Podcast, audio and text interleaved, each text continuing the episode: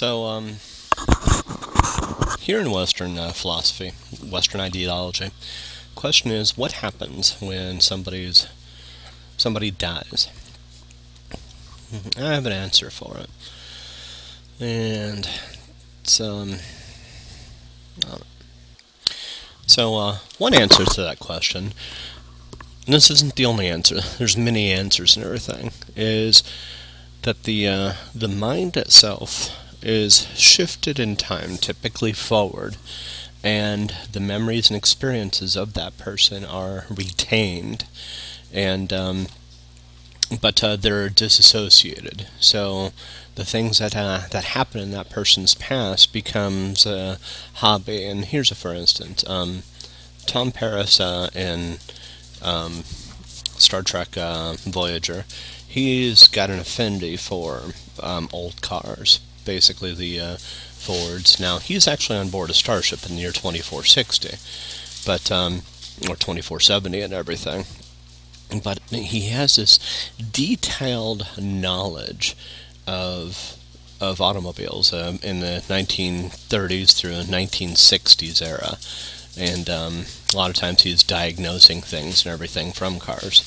Well, let's say this guy in a prior life was actually a mechanic, and um, in the future, you know, he wanted to be a little bit more. You know, he saw U F Os maybe back in his prior life, and Um, ended up getting these hints and ideas of there being more out there, and uh, ultimately it ends up, you know, a life selects him at the same time he selects a life, and uh, ultimately he actually becomes a um, a pilot. So he could may not, may not have just been a mechanic. Maybe he was a an auto racer, and um, you know, he liked the idea and concept of being being a pilot. Well, so what happens next once he gets moves on from that life, becomes bored with it, um, however you want to put it and everything, the the the shift forward in time, he moves five hundred years into the future, and uh, all of a sudden he becomes a, a pilot, and um, you know, a, a ship pilot. And at that point, he, you know, ends up uh, being capable of pretty much, you know, um, he goes through the experiences and of the Starship Enterprise and all that stuff, while at the same time, he ends up, um, you know, retaining a great deal of the knowledge that he had, knowledge and experience that he had as a mechanic and everything. So, on occasion, they have anomalous events and everything that happen. You know, uh, they find an old junker Ford floating out in the middle of space. Well, he's got prior knowledge of this, you know, so he knows that uh, that thing's out there, and he knows exactly what it is. And as a result, boom, you know, he ends up, uh, you know, coming up out with a solution and everything for it. You know, similarly, there's the um, the event of, uh, what is it, um, there's constantly uh, things going on with Paris and um, more or less a French-era cafe. Well, I mean, that's a, that's a part of the whole, um, maybe, you know, he was actually in World War Two, and uh, that's, you can trace down his lineage, you know, and, and discover that uh, maybe he's, you know, somebody that was lost in World War Two or something like that. Um, you know, so he takes the experiences and the education and everything from the past, that shifts forward, and uh, it uh, works to integrate within the environment, and not only that, but expand the possibilities from a disassociated perspective. So, another for instance would be, um, they end up, um, oh, what is it, um, in a hologram, and uh, later the Doctor actually becomes a part of a little thing that, uh, a little holographic, uh, the Doctor's a holographic Doctor. Well, we'll say the Doctor is uh, trying to court a woman in a holographic way, and he takes him to a simulation of being in a nineteen fifties car that uh, Paris designed and everything to put here. So, that's, uh, that's my belief is, um, you know, there's this somewhat repetitive nature where reality, uh, we can shift things forward, you know, and uh, that's actually what's responsible for creating new events in the future, while at the same time retaining experiences as well. So, at the same time, you've got, uh, you know, all these events and everything that happened, you know, that uh, who he is. Um, you've also got, uh, you know, a history as well. So you don't have to lose the experiences. You just simply add to those experiences. You enhance those experiences. You you bring them, you know, more, what's the best word for it? The more depth, more detail. You add something, you know, flavor. You know, so let's say he was a mechanic before. Now, all of a sudden, he has the memories um, in a disassociated way of knowing about cars. You know, but where does where do all these memories come from? You know, so that's that's the whole, you know, premise here. Is just like, well, you know, if you dug into it, you know, he might uh, he might instinctually, subconsciously know, but why why would he want to? Instead, just basically say, you know what? This is a part of the past. You know, um, we're building a new future, and this is a different life, and eh, let's try to make something better of, of life moving forward from here. You know, something different, something more, you know, ripe with possibilities. So, in any case, I thought I'd mention that, that the, the potentially recurrent nature of reality, when the quote, quote-unquote soul leaves the body, it finds a new body, and that new body, um, more or less, is it leverages the experiences of the past and uh, writes it into the new timeline. And at that point, that new timeline actually becomes a an integrated part of the past and uh, integrated part of that person and everything, without actually having to remember the past. You know, so in, in an associated way. So it's like me being Q. I mean, I knew, I discovered I was Q um, back six or seven years ago. Um, now, I discovered it in a hard, hey, this is a disassociated way, where I, I saw them, some things that lit my hair on fire, and I, I had to create a new identity, you know, but the new identity, while the prior version of me, you know, um, is not me, the memories and experiences, and in particular some of the things that I can watch on T V as an education of of the possibilities, give me um, context, you know, into this perspective and everything, and help me build on and become something that I wasn't before. You know, that's the cool thing for me, is it gives me the progressive capability to keep on expanding on the possibilities and become something, you know, greater than I was capable of becoming before. You know, I'm not saying I was limited before, you know, but what I am saying is, it's just like, this is change, and, and you know, from my perspective, it, it's well-needed change. So, it's not the ultimate change, and, you know, it's just, I don't feel like there's, you know, ever going to really be an end, you know, to anything. You know, it's just, for me, particularly from my perspective, it's just reinvention. You know, the necessity to become something, become something I couldn't imagine possible before. And uh, slowly but surely, I'm starting to realize that there are limitations to the Q perspective as well. So, anyways, um, but uh, the experiences that we have as individuals and everything still re- still is retained. You know, um, but like I said, you know, that we, you know, Paris puts his perspectives through the lens of integrating certain concepts and ideas and everything within the ship as he's actually, you know, doing his thing. Me, I disassociate my experiences, you know, and integrate those within my life and everything through T V shows mainly, you know, and, um, you know, some went through some more visceral experiences, but uh, mostly T V shows. So, anyways, that's about it for now. Uh, more later. So I'm watching uh, Star Trek Discovery, um, Season two, Episode nineteen. Um, well, one of the main characters in the uh, in the T V show is a uh, is a doctor that's actually got something called, that they refer to as the phage. And the phage is a virus um, that more or less uh, con- supposedly consumes their body and makes it so where they lose control and capabilities of their physical self and everything, and it, it, their body literally erodes. So it's uh, the, this is the claim and everything, but mysteriously, the woman looks like a Borg.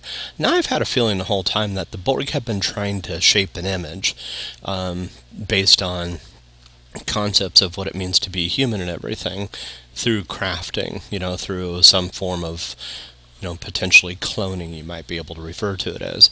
And uh, I've been really interested because eventually they, they land on Seven of Nine, and Seven of Nine um, is a story. And the Borg do understand stories. I do definitely understand, you know, believe that, that they have the power to be able to mask them and create stories. And that's actually where a big part of this narrative comes from for Star Trek Voyager. So, it's uh, my belief that the whole time Star Trek Voyager is there, they're actually trying to um, leverage the the show potentially itself as a vessel, as a means of exchange with my reality, in order to actually try to create a a, a more or less a, an ideal female, or or something that uh, is more or less a representation of of humans. Now, it's my belief they're not necessarily doing this in a nefarious way. They're just trying to understand humanity, and uh, not necessarily to take it over, but uh, more or less, that's who they are. It's just like they're a programmed species. They enjoy the interactions of of um, individuals and entities that uh, have the capability to be able to interact with people on a program-type basis and everything. So, in any case, um... It's uh, my belief that this is an early experiment, and uh, they're actually at this point trying to understand psychology, trying to understand the way the mind works, and they're suspecting that it's actually a product of the mind that's actually causing um, some of the uh, things, you know, that uh, is occurring with uh, with their problems, and they think it's a product of the mind. Um, Well, that's my belief. They're suspecting that it's a product of the mind. That's actually why they're doing what they're doing, as they present this woman um, as a uh, as an individual um, that uh, has this quote unquote thing called uh, called the phage. So, and the phage basically it disfigures somebody. It uh, makes them look bad. So, to some degree, the Borg, as a programmed entity, um, they. look to, they have a tendency to look to external sources for um, responsibility for someone that uh, that more or less is responsible for, you know, making and shaping who they are. So, in any case, um, I thought I'd mention that. I found it interesting. The Borg are experimenting here. And to expand on that just a little bit, the reason why I say that they're experimenting is if you look at the um, the idea, the head and the um, devices that are attached to the neural transmitter and everything, they are a technologically advanced species whose body has actually um, has actually eroded, degraded to such an, a degree that uh, they no longer have control um, physiologically of their own body, and to some degree, they you know they, they don't know that they're not responsible, um, and that the problems that are occurring with them are actually something based on their own logic and mindset and everything, because they externalize things and uh, point the, more or less point the finger, you know, and make themselves the victim of other species and everything, um, which may be a calculated mindset that they ended up doing. It's not something they do as a to become a victim. They do it to actually encounter and discover other species and other perspectives and everything.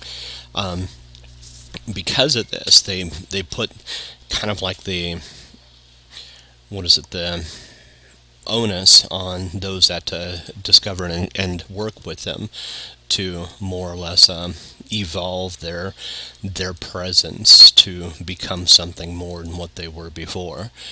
So that's what they're doing here is they're presenting the first, you know, entity. In this case, it's a. Uh, You know, it's a human, you know, looking, looking humanoid looking thing that uh, isn't fully human and everything. And uh, they're using it to more or less interact with humans for the first time. In this case, you're interacting with the Doctor in a holographic way, and to some degree, they're also doing reconnaissance on it, too. So, I find it interesting, you know, that there's species out there like this and everything that, uh, I mean, it's not that much different than humans when it comes down to it. Okay, the um, the rest of this podcast today is going to be a little bit experimental in nature. I had promised before to uh, to go through and uh, uh, pardon me, discuss um, magic cards and um, real life equivalents and everything. And I'm interested in uh, kind of like uh, understanding hacking from different perspectives and everything. So one thing I I do on a regular basis is I take things and I draw analogies to other unrelated areas for the same ideas and concepts. And uh, what this means is, um, let's say, for instance, I'm um, I'm programming, and as I first learned how to hack and everything, there's something called promiscuous mode. And uh, that when you, you take a, a computer and you put it into promiscuous mode, it's basically listening on the the subnet um, that uh, you're actually as a part of on the network, and it's listening to all network traffic. So it's basically pulling in everything from everywhere um, on the subnet that you're actually confined to and everything. And uh, but promiscuous mode is what makes it possible to go over to like a Starbucks wireless uh, network, which they've sent uh, you know put in safeguards to prevent somebody like me from doing something like this. Um, It allows them the capability to, uh, well, the promiscuous mode allows me to leverage something like Wireshark or uh, the other ones, uh, any sniffing tool. Um, there's something called the Air, AirCap is another one that uh, can actually trap uh, network traffic at the, um, or it allows you to capture wireless traffic at a uh, wireless level, so it's at a driver level. But um, the whole idea of promiscuous mode is you listen to and can send and re- or you listen to everything that occurs on a network. So even when information isn't intent for me to receive it, that means I can receive it. Well, if you analogize the whole concept of what promiscuous mode is, is from a network, um, I started asking the questions, you know, what's the difference between promiscuous mode for me, you know, sleeping around? I love my women, you know, so I've slept around a lot, and I don't use protection, you know, never. Um, it's just something I refuse to use just because I don't believe in the whole concept of disease like that, um, nor do I believe in the whole concept that, uh, you know, that more or less, um, if you're going to be, you know, having sex with somebody, I want it to be enjoyable, you know, and it's not enjoyable like that, plain and simple. So, in any case, um, I, I at this point was really kind of like interested in understanding, you know, promiscuous mode from a computer perspective versus promiscu- promiscuous mo- mode from a humanistic perspective. Now, I do this with a lot, you know, so I draw mental analogies, and I try to understand things by basically understanding an, uh, an, an unrelated area first, and then applying it to to the area that I'm actually uh, trying to research. You know, from a research perspective, this can give some ideas and understandings about uh, some things that uh, that you normally wouldn't have. So, for instance, you know, in the idea of conception and everything, um, the the whole idea and, and um, idea of something called immaculate conception really never made sense to me. But if you look at it from a promiscuous mode per, perspe- perspective and everything, and ask what the difference is between promiscuous uh, when you're sleeping around, why it would be referred to as promiscuous mode, and what are the analogies to a um, you know to a computer system? Well, at this point, you know, if all energy is interconnected, um, and well, if all matter is actually, you know, if you if you don't think about um, by the process of uh, of birth and creation as being something purely biological, chemical, and you take it just a lower level to an energy level perspective and everything, well, at that point, um, it, it starts giving little ideas and concepts about what um, what immaculate conception is, you know, from a, a purely scientific perspective and everything, and how conception can occur, occur at a at a physical layer itself, at a physical level. Well, if you analogize this to promiscuous mode in a computer system, you're at a physical layer perspective, opening up the hardware to basically receive all information from all sources within the physical layer of, you know, of of the machine. So this, you know, for me, it's just it's helped me learn about subjects that uh, you know this cross application. When I understand promiscuous mode is applied to a computer system, but I don't understand the whole idea and concept of what immaculate conception is and how something like that's possible. Well, cross apply. You know, that's the whole basis. Cross apply the concepts, and at that point, I can actually learn a little bit more. Well, it, it's not just a, it's not just great for research, but it's also great for uh, this cross application method of understanding things, you know, um, is is highly it's highly crucial for me. This is something I had to get over early on, was saying that there's no relation. Um, you know, with, with certain aspects of it, like, and that's actually for me a critical factor to overcome. Overcome the instinctual rejections that you might have to believing that there's no relation. The the idea and concept that there's no relation is just simply a lack of understanding of a subject, in my opinion. Um, it doesn't mean there's no relation. There's no relationship given the current knowledge that you have. You know, that's actually something I had to take into consideration and everything. So w- with this, um, you know, I've also made it a fact to uh, to study, you know, Hollywood, you know, from a creative perspective through cross-application like this. You know, so... Um, I, I, for the longest time, was trying to understand creativity. So I started asking the question, you know, from a computing perspective, what makes a, what's the difference between a good programmer versus a great one? And not only that, but um, what what is creativity when it comes down to computing, when it comes down to programming? And, um, you know, I looked at it directly for the things that I was tangible, you know, within myself, you know, within um, the direct areas that I would actually get into and everything. And I I would start realizing, okay, well, creative is not being able to read the manual and just do a, a regurgitation of that manual. You know, um, that's that's just sheer memory, you know, capabilities and everything. A lot of people have that kind of eidetic memory um, to be able to take something and interpret it just by reading the manual and doing exactly as the manual says, or, or rough translations from it. Um, sure, that, that can be construed a little bit as creativity and everything, but, you know... Um, It, by and large, you know, creativity isn't just about read R T F M, you know, reading the fucking manual, nor is it about uh, reading the uh, educational resources or going to school or anything like that as well. You know, these things help, you know, with the creativity, don't get me wrong, you know, but it's not uh, not the single solitary resource that's responsible for creating, you know, for, for creativity when it comes down to computing, nor is it uh, responsible for creating creativity when it comes down to uh, to movies or T V shows or anything like that either. You know, so what is it then? And uh, I was looking for a single source, and uh, what uh, what makes a, a good programmer or a great programmer a great programmer? And um, I started realizing it's just like it's not necessarily confined to one simple subject. It's simple adaptivity, the ability to be able to roll, you know, with the capabilities and be able to perform at the very least at a minimal level of standards, and uh, and then from there, you know, being able to catch that groove and be able to move forward and everything with that kind of knowledge. That's what I realized. Now, these people that I've noticed and everything, Ron is one of my, uh, Ron Ostrom, um, in my opinion, he's a programming god. He's easily one of the, he's easily the best programmer I have ever met in my life. Um, there's nothing the man can't do. Um, he worked on Windows originally. Um, he, you know, some of the things, I mean, I go on with the list of, of things that I've observed and heard, heard that the guy's actually achieved. So, Ron, if you're listening, you know what?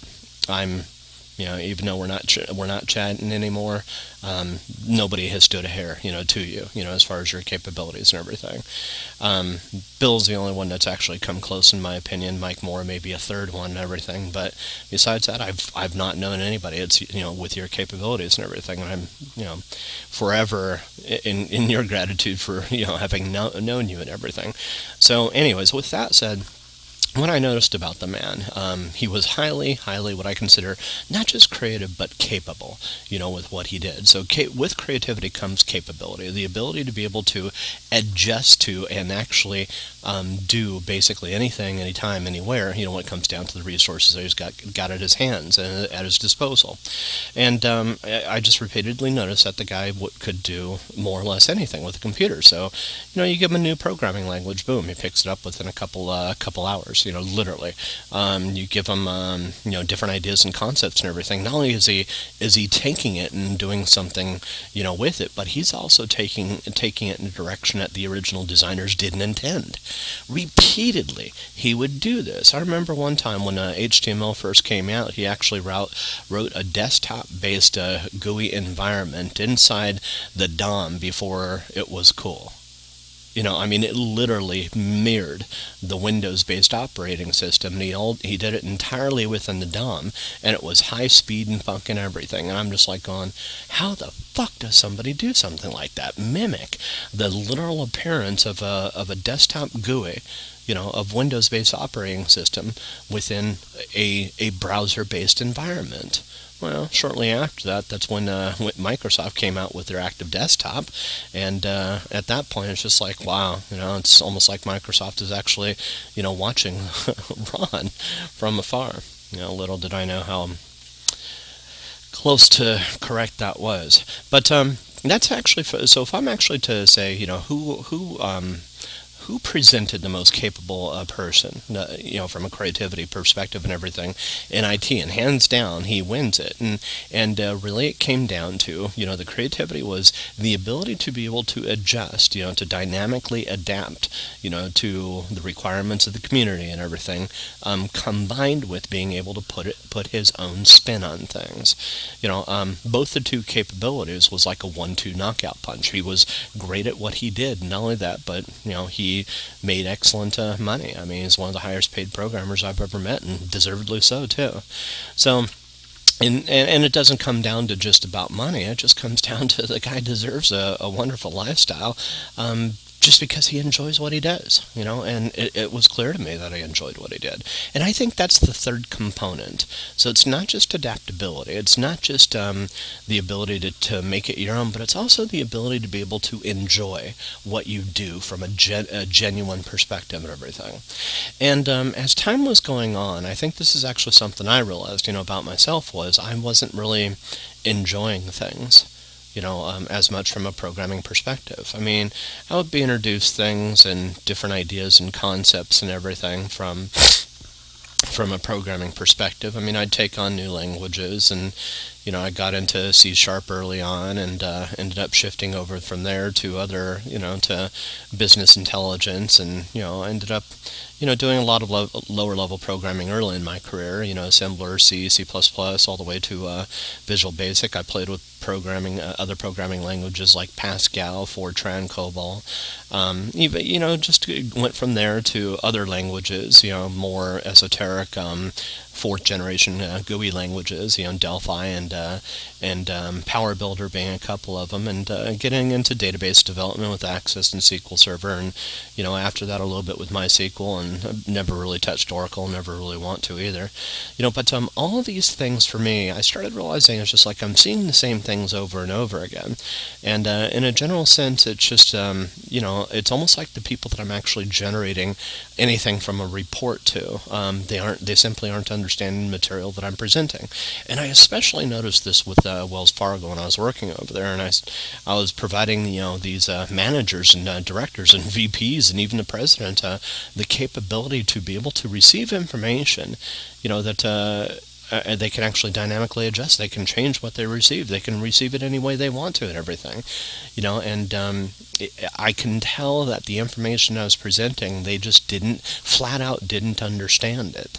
You know, and I'd been noticing this increasingly from, I would go so far to say back to about two thousand seven, you know, um, on. Um, the information I was providing, it just wasn't well received, and most people didn't seem to be understanding how I was doing, what I was doing, and why I was doing it. You know, and a good for instance was I was working with something called the, um, it wasn't a, um, Oh, what was it? A mock framework, M O Q framework. And uh, what M O Q does is it allows you the capability as a C Sharp or C Sharp developer and everything to abstract certain layers of your application, make it so where you create stubs, uh, things that perform more or less like the original um, layer um, without actually being that layer that, that itself. So, for instance, you can actually replace a, replace a uh, M O Q layer.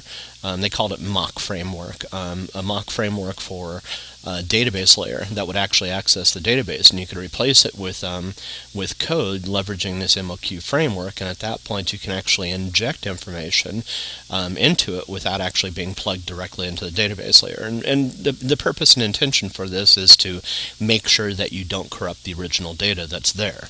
Um, that's the that was a per, the primary goal of uh, M L Q, is to make it so where you're not, you can isolate your testing environments, and you can actually make it so where you're focused st- specifically on your target uh, code that you're actually trying to test. And typically it requires a n-tier type layer system and everything, where you're focused on three t- three tiers. You know, you've got a middle tier, you've got the U I le- slash presentation layer, and you've also got the database layer. And uh, all those layers are responsible for interacting with each other, but you tend to isolate those and isolate the development um, team that's actually responsible for each layer. That's not uncommon in most corporate environments and everything. And uh, it's a way for the respective layer builders to um, test only their code, and at that point, um, you know, create mock framework for the uh, for the other layers, so that way they can make sure their code works in an isolated, pristine environment and everything. And uh, you can actually sum up the problems, you know, to the you know to your own framework.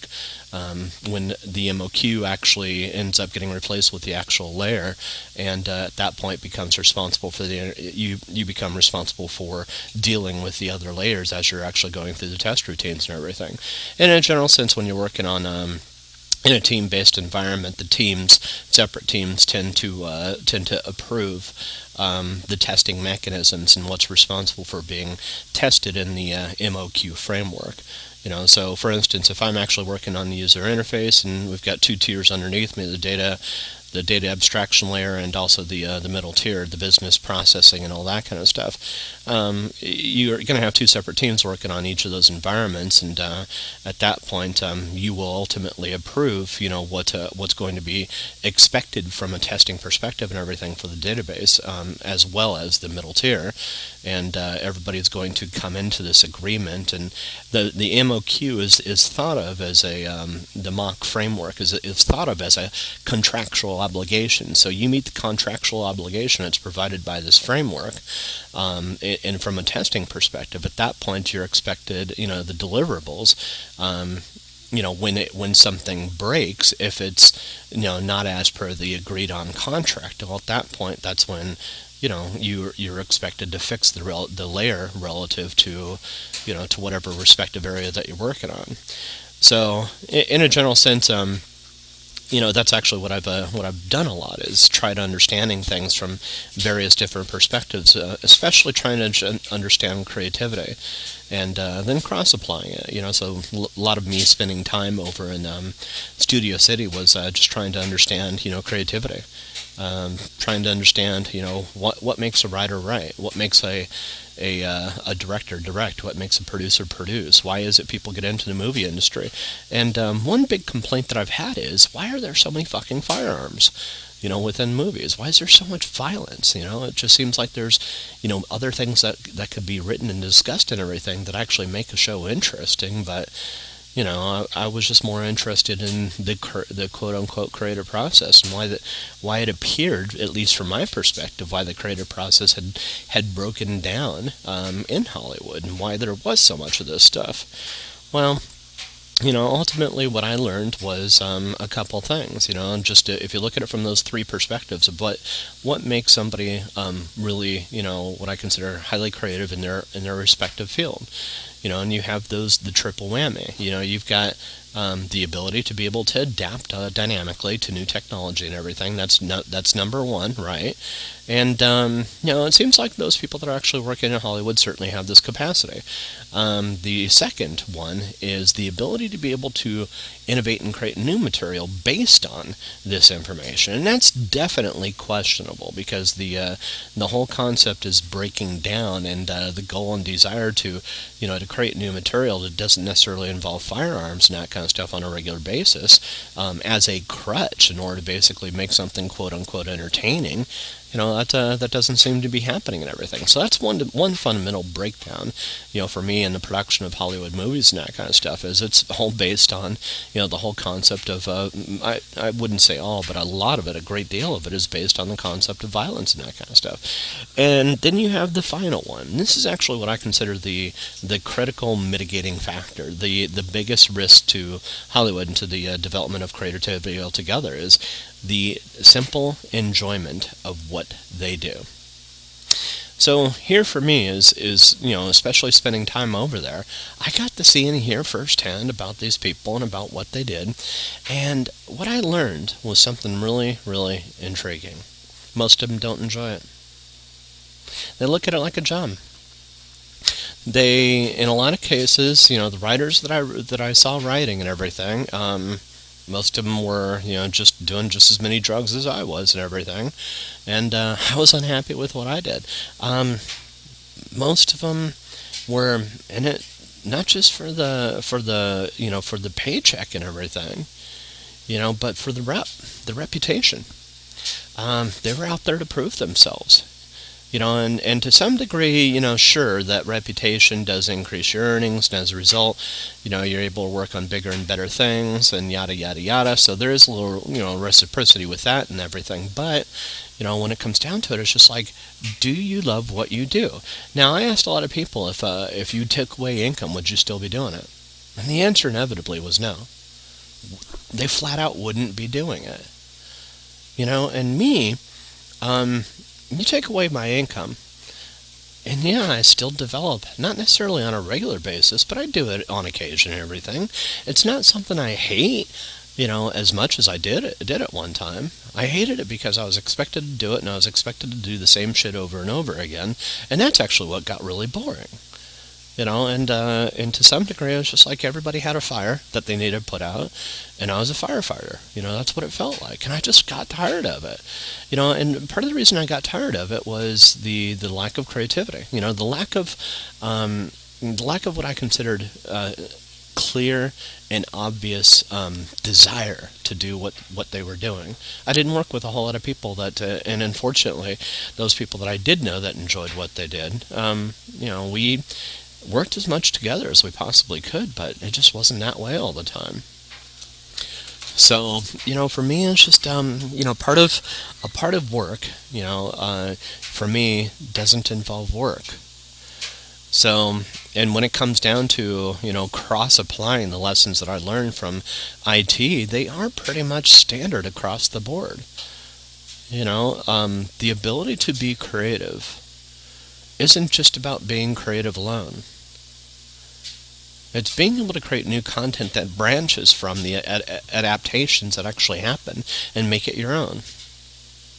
It's it's also, and this is absolutely essential, loving what you do. Creativity alone, you know, can be calculated to some degree. But that calculation has a tendency to break down when you don't love what you do. But how do you determine if you love what you do? You take away money from the equation. You know, you look real hard, you know, and ask yourself, would I do be doing this if it, if it wasn't for the money? Well, so anyways, um, getting into the uh, to the analogies. Um, I just opened up a, uh, I'm trying to think of new and creative ideas for hacking. Um, I've been loving Watch Dogs two, and I've got a, a little uh, um, video up. I've been watching Zero Memory, uh, is the name of the um, the hacker, and uh, he's got quite a few videos up on YouTube, and I just started watching another new one. It's called C, C++ Memory Hacking, Powerful Virus Override M B R, and M B R is the boot record. And uh, what I'm more interested in doing isn't necessarily getting into the nitty-gritty bit-twiddling bullshit and everything that he's doing, but understanding it, uh, what he's doing, and not only that, but take it to the next level, and also think about practical ways that I can actually leverage these things uh, to make to make my life more fun, you know, more engaging. Not only that, but, you know, how is it I can actually take hacking and, and you know, do things with it that I've never seen done before? So I'm going to go through a little bit of an exercise right here um, after that long dis- discussion about creativity, and apply those three you know, rules. A, I have to love it. You know, B, it has to make it my own, which A and B at this point do go hand in hand. And C, I have to leverage the adaptation. The adaptation is taking something from a, a magic deck, a magic card deck, and uh, at that point turning it into a hacking concept, um, and at that point making it my own. So I just got myself a pack um, of virtual digital cards. And uh, digital cards, each, um, if you're not familiar with Magic, Magic has five different colors that's associated with it. Um, each of these colors is uh, based on, it's either fire, earth, air, um, fire, earth, air, uh, water, the primary elements combined with death. So there's a so death is black, um, water's uh, blue, um, air is white, uh, green is earth, and red is uh, fire. And uh, magic is, is based on you know the whole concept that you have a certain amount of life, um, your opponent has a certain amount of life, and the goal, um, if you're playing competitively at least, is to diminish the the other person's life down to nothing. That's one method of playing. Um, I've since looked up and found out that there's other methods of playing, and you know, to some degree, the goal isn't necessarily to finish the game for some, you know, as fast as possible. For some, is to uh, is to actually try to build up your other your other opponent and everything. And uh, there's cards will actually that will actually do this. So um, and also build up your defenses. I mean, there's there's different methodologies, but the primary gameplay, at least in our universe, is to diminish your opponent's uh, health down to nothing before they do that to you. And you start off with the, the basic game of Magic at twenty health. So each card, there's literally thousands of cards that's associated with this. Each card in itself actually has a, a different uh, a different cost that's associated with it. It's called a mana cost, um, and that mana cost is is uh, you end up paying through something called lands. You get lands um, in a In some cases, they're referred to differently. There's gateways. There's different types of lands, but they're all considered land cards. And uh, those lands will grant you, generally speaking, one um, mana for whatever respective uh, color that you're applying it to. For instance, I could play a green island or a blue island, and a blue island um, will grant me, uh, I'll go through the process of tapping, one blue mana that I can actually now play a one that actually it's a one cost blue mana creature or spell or or artifact or whatever. There's any number of different cards I can play based on it. Um, you also have something called artifacts, like I was just about to say, and uh, artifacts don't have an associated color with it, but they do have an associated mana cost, so you can actually play anything for any mana cost with it that you want to. So, and, uh, you know, as would be expected in a game like this, the higher the mana cost, generally speaking, the the more powerful the spell and or, um, and or creature and or whatever it is that you're playing is anticipated to be and everything. So it's uh, so the low-cost ones, generally speaking, you're not going to be doing too much of anything, um, but the higher-cost things are definitely going to be a little bit more lethal and everything. So that's that's the game in a very, very simplistic nutshell and everything. So right now I'm just going to go through some cards and explain, you know, some of the card concepts and everything. So for instance, um, I just got eight brand-new cards. Um, I play this game on a daily basis on the internet, and uh, there's something called Magic the Gathering online. And uh, I I make it a fact to participate in, in every um, daily challenge that they have. You know, it's my way of feeling like I'm progressing in life and the world and everything, and also, um, you know, just basically keeping myself active intellectually somewhat. And uh, that's what this uh, part of this exercise is, is as well, is to keep my mind engaged and, and thinking in different ways and that kind of stuff. Atrophy of the mind doesn't sound too interesting to me. So anyways, um, with this I ended up getting um, one of the challenges um, had me finish the a quest of, uh, of basically winning fifteen games, and uh, that actually I did over a period of three days. So I won five games each day, and uh, at that point, uh, it awarded me with a Deca pack of cards, and a pack uh, consists of eight different cards and everything. Uh, one of them's a wild card, and it's uh, something called a common wild card. Um, there's different levels of cards, uh, generally speaking, and it, it's based on the card's um, rareness and also the cards, uh, the quality of the card. So you could have a low-quality card, also referred to as a, as a common card, and uh, you might basically play it for it's a one. one cost mana, uh, and it's just basically a one attack, one defense, uh, one a standard, very standard card. Um, but you could have, there's something called uncommons, or something called rares, and there, there's a, something called really rare, or what, I can't remember what it was. So you got rare, and then uncommon, and then mythical rare. I think that's what it's called. Um, and uh, the mythical rares, you know, you rarely get those wild cards and everything. The common, the uncommon, I just got a common wild card, which is common, not unusual and everything. That allows me to buy cards, leveraging this as a replacement. So it says, redeem this wild card for any common card by adding this, the uh, desired card to your deck. So anyways, um, just to cover the seven other cards that I got here, I'm going to do an analogy for each. And uh, the goal is, um, I'm, I'm making Watch Dogs five, but I'm making it in my mind first. And the goal is to translate this to C and C++ code. And that's actually why I'm paying attention to some of the memory hacking and capabilities here, um, by a wonderful guy, you know, like Zero Memory. The guy's phenomenal at what he does. I like the idea of learning, you know, from that perspective and everything, and how is that I can apply this to a video game and uh, and make it so where, you know, it's it's basically a game by, ha- by a hacker for hackers, um, but I'm trying to be creative and everything with what I do. So, you know, if I was to actually recruit hackers out there, the, the primary goal is to make people's lives more fun, more entertaining, and not only that, but also try to help them out. You know, if, um, you know, I mean, for me, like, one of my goals would be, you know, to, you know, let, let's say I, I know that somebody's having a hard time financially and everything, boom. You know, um, they end up getting a, you know, an unexpected gift of two hundred dollars, you know, because of uh, a problem that occurred with their bank account and everything. You know, um, I'll make it appear like it's not a hack, ever. You know, that's the goal, you know, is to basically make it so where I can, you know, let this um, not exist and not be perceived by the public as a hack, but instead let the public perceive it, you know, as, um, you know, as mysterious errors that occur, you know, within the organizations and the organization or the respective different places that they work with and everything. You know, now the goal isn't necessarily to make these corporations look like shit, so, you know, it's going to be, be a precarious balance. You know, how is it you can actually make companies look good, um, you know, and at the same time also um, help somebody as an individual out?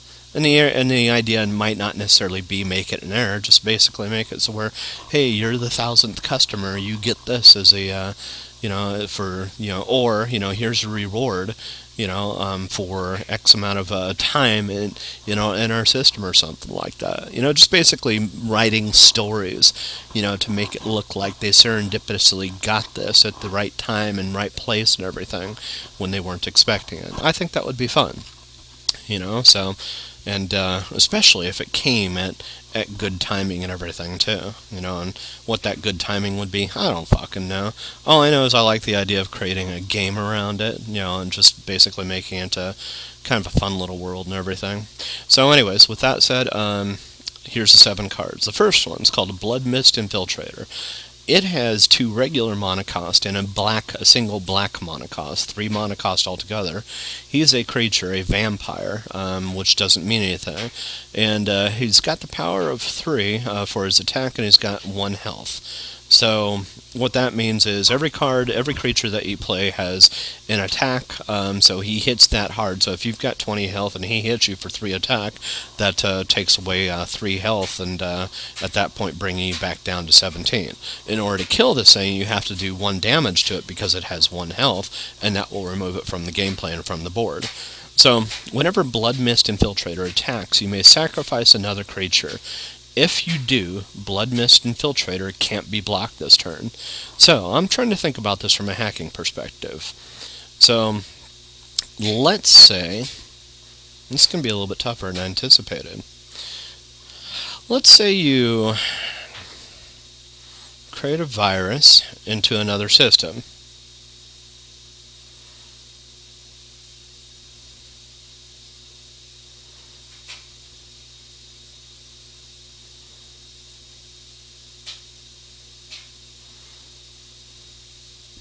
you know, this is actually kind of interesting. Because if you think about it, from a virus perspective, there's no reason whatsoever that I, I should have to remove a virus from another machine if I actually want to leverage this. But if I actually create a rule for a specific virus that I create, that I might put on a, on a couple dozen machines and everything, and I leverage one specific attack from it. Yeah, maybe I have um, infiltrate uh, server is part of this. So the the server, this would be instead of blood mist infiltrator, it would be server infiltrator. And uh, whenever I went to go infiltrate a server, just for checks and balances, I would go through and make sure that uh, I can I can make sure I can remove a virus installed off of another machine, just to make life a little bit interesting and weird for this. You know, somebody analyzing it would be, why did it disappear? See, and that's the thing, is to, is to get people to ask questions. So when it attacked a server, it would specifically, yeah, that's it. It would specifically, no, not take a virus off another machine. It would specifically remove itself from the machine that it was on to migrate to the other server. So that's what I could do. Whenever blood mist infiltrator attacks, you may sacrifice another creature. So in this case, it may it can sacrifice itself, and if it does,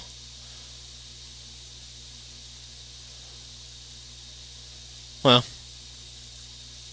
in theory, if I controlled the uh, the entire environment, including the firewall, it would bypass the firewall.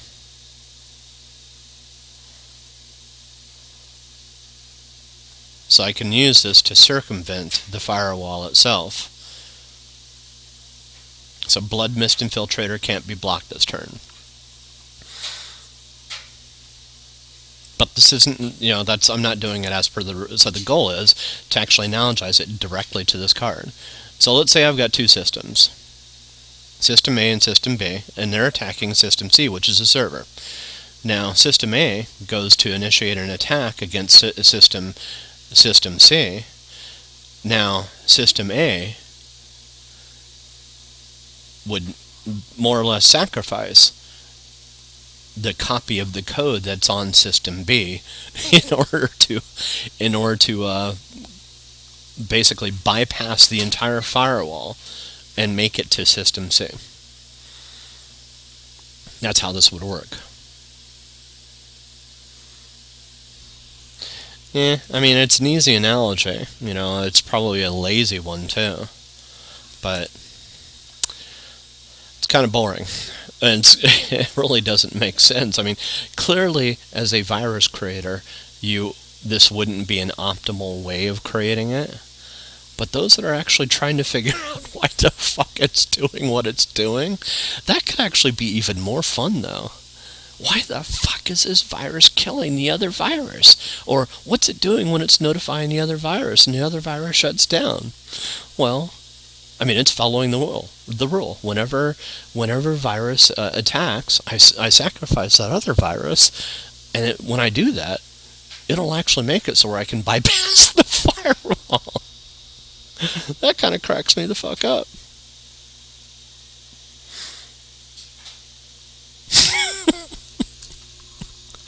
Uh, I'm actually going to write that one down. That's kind of funny. Uh, here's the thing. I'm trying to I'm trying to think of different ways to implement.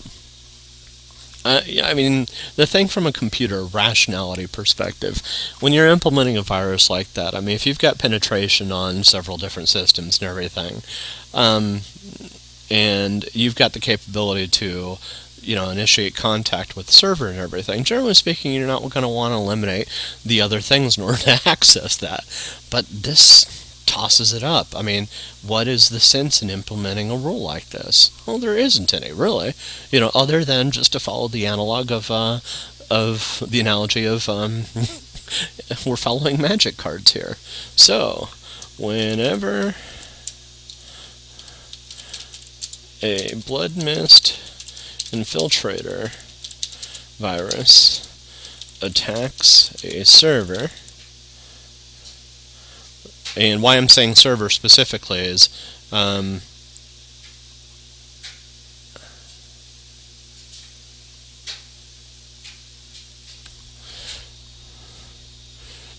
yeah, why I'm saying server is uh, whenever it attacks, you're always attacking the other player. So, and somebody can block it, and uh, that blocking would be the analogy of a firewall. So, whenever a a blood mist infiltrator virus attacks a server by sacrificing another machine's instance of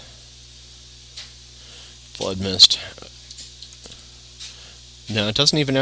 So by sacrificing another, by another machine's installation.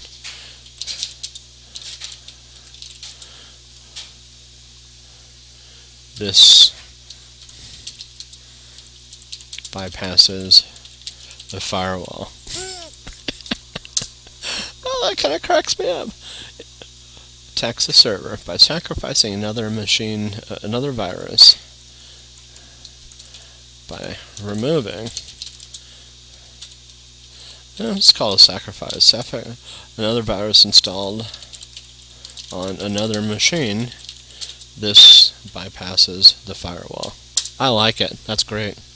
Okay. Now I'm going to write all these down. So, based on based on blood mist infiltrator. Okay. Uh, so the next one, benthic biomancer. I just might do start doing this with uh, every time I receive a new deck. Benthic Biomancer. And apply it to different things. Okay, so this one has Adapt. Adapt is if this creature has no plus one, plus one counters on it, put a plus one, plus one counter on it. So it just means it makes it stronger and more powerful. So, Adapt one. It only costs one mana. Whenever one or more plus one, plus one counters are put on by... by Benthic Biomancer, draw a card, then discard a card. So,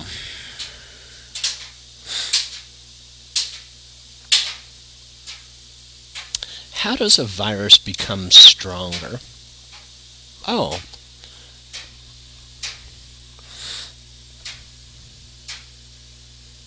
It becomes immune.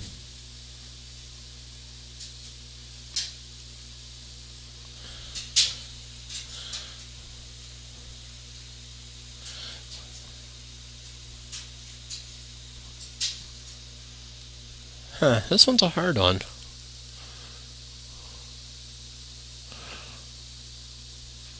Whenever one or more plus one plus one counters are put on a benthic biomancer, draw a card, then discount a card.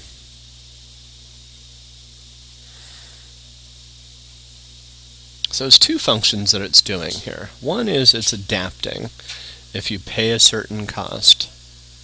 Now, one of the concepts within Watch Dogs is resources.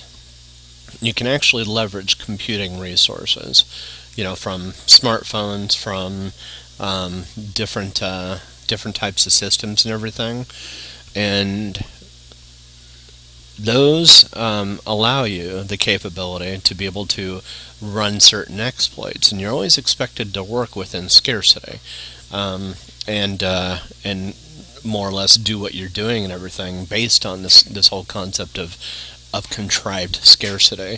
So you, you've you're at all times left with a um, and that's kind of interesting. You know, if if I actually start thinking about uh, computing resources themselves, despite the fact that there's a almost limitless amount of computing resources out there um, to be able to achieve things, the simple fact of the matter is, if you introduce um, artificial scarcity, it forces you to program differently. So in this case here,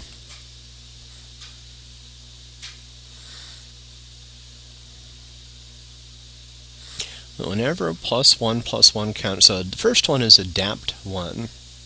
So that basically makes the, cre- the creature a little bit stronger.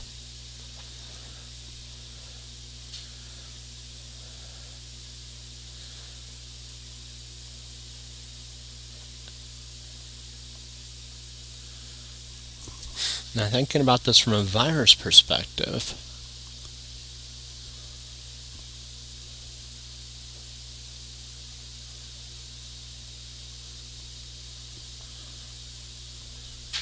huh, that's really tough.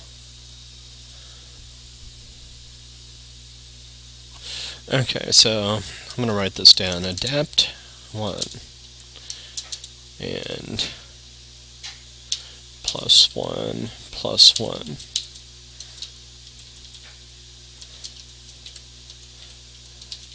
Okay, so I'm going to be doing this within the Watch Dogs framework.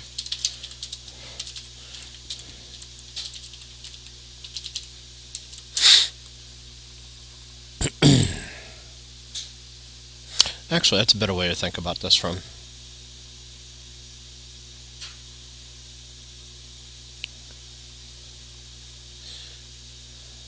So rather than implement this on, yeah, okay, so I'm going to go back to the first one. Based on Blood Mist Infiltrator. So let's say I'm, my target's for hacking. I'm also going to include other systems and everything, so we can actually target systems.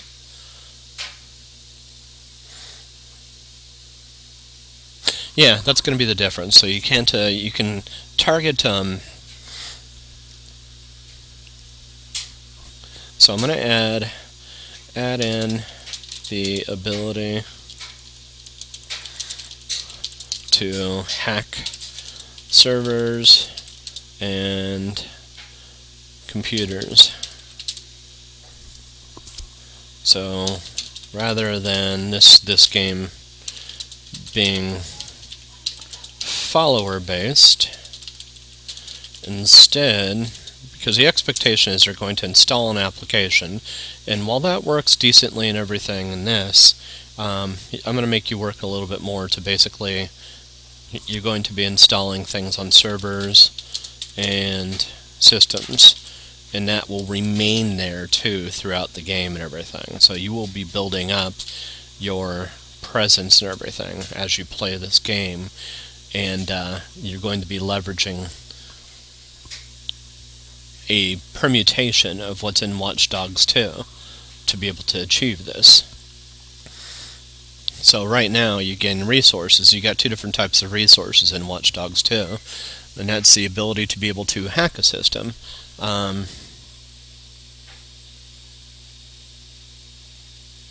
and then, hold on a second, I'm a, I've got a recipe that I'm making tonight. Well, let me see how long it's supposed to take to make.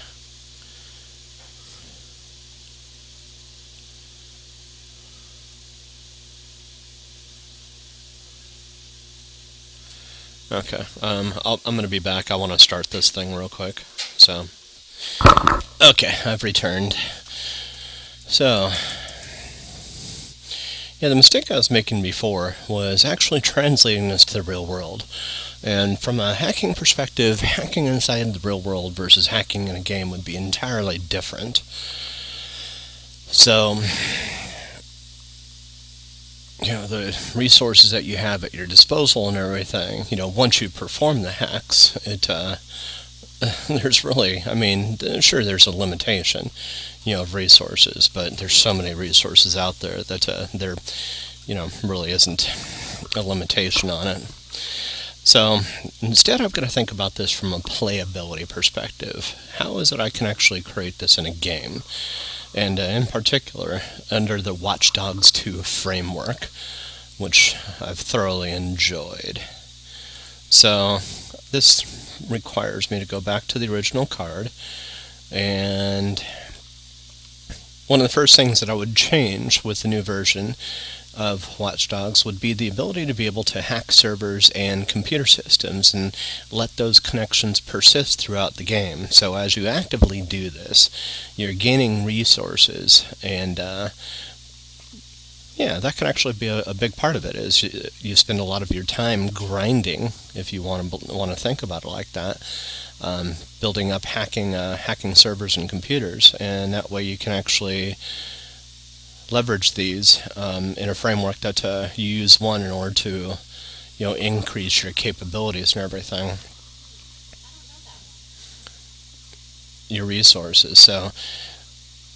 For the first, for instance, the first one, based on the Blood Mist Infiltrator, if I was to implement this inside of a Watch Dogs two game, um, whenever a Blood Mist, uh, let's let's just refer to the Blood Mist Infiltrator as a virus that's uh, persistent on a machine.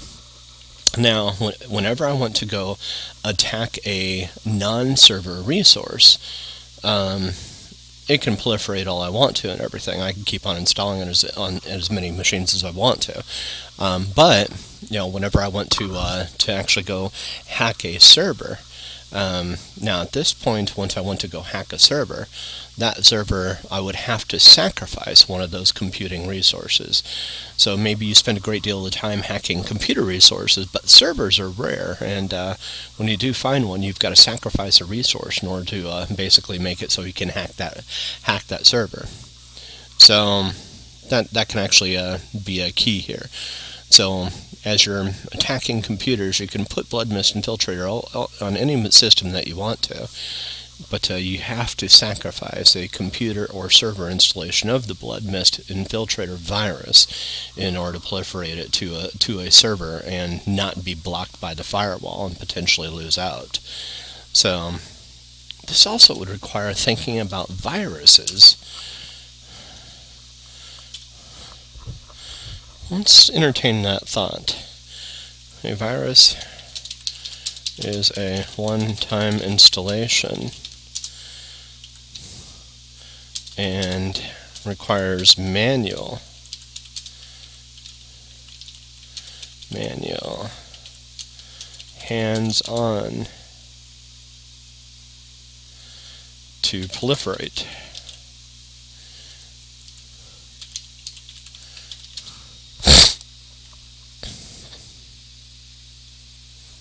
So you can't have it do an automated proliferation. You actually have to uh, pro- proliferate it yourself. So basically the rule for the framework is a virus is a one-time installation that you're going to achieve on a certain computer or server system um, that you have to manually do yourself. And uh, it requires hands-on to proliferate to other systems and everything. So you have to physically execute the hack yourself in order to uh, to achieve the end result of actually having an installation on this. But in order for you to be able to um, leverage this uh, feature of the uh, Blood Mist Infiltrator virus, um, yeah, that that's it. The Blood Mist Infiltrator Infiltrator is a virus and lets you attack a server without being and and bypassing and bypassing its firewall. Now, how this is implemented is easy, through energy. So that's that would be the goal here. So this virus is a is a code-based virus in itself, but it can completely skip over the firewall through energy and proliferate itself and, and hit that target server, bypassing the firewall altogether. So the firewall never even sees it. And it does this by uh, when you sacrifice that virus on another system. So that's just a part of the rule for this virus. So, blood... Now, if you're looking at this from a physical machine perspective, it won't make sense. But if you're looking at this as a rule enforced by energy itself, and the energy itself requires, so it, it it's a hands-on, a hands-on virus tool.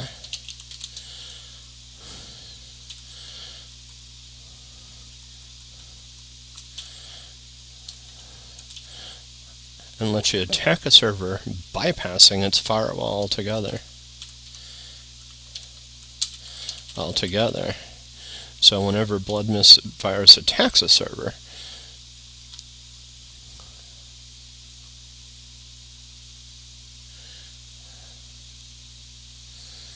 yeah, so that's the goal, is, is it itself is specifically a server-based infiltration virus. So whenever a Bloodmiss infiltrator virus attacks a server by sacrificing another by sacrificing another virus of the same name, now installed on another machine, another uh, let's say by sacrificing another hands-on based virus installed on another machine, this bypasses the firewall altogether. Perfect. I like that. Okay, so the next one. The benthic biomancer. Whenever one or more plus one plus one counters are put on benthic uh, biomancer, draw a card, then discard a card. Now, the tougher thing to, to do is the health and attack. I don't know if I actually want to implement this.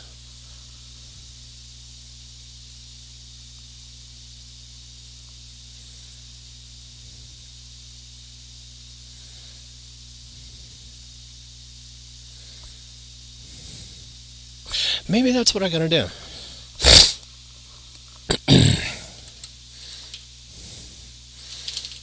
There, three slash one.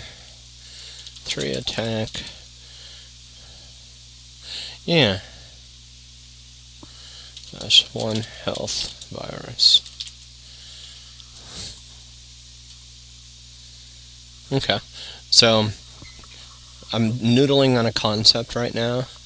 Um, it basically says this is a three attack, one health virus. So, I'm noodling on a concept that all all targets um, have a, a specific um, a specifically associated difficulty level. And, um,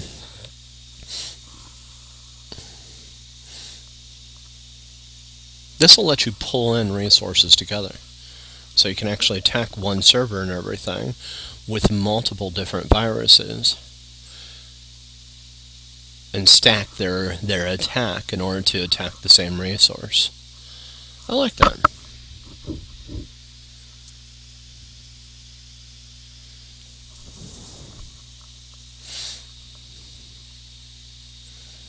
But it's health and defending against it.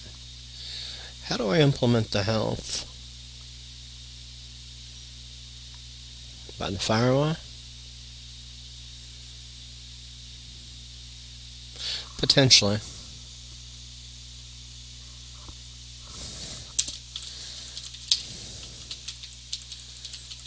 Defends against the health.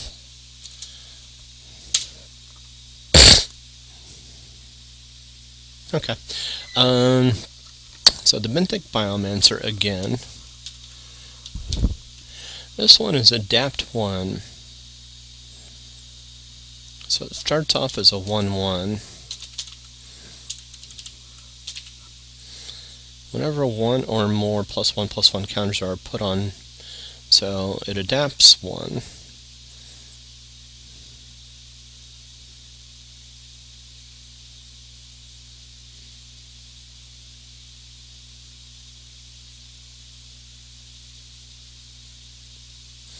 Okay, so computers are different resource types.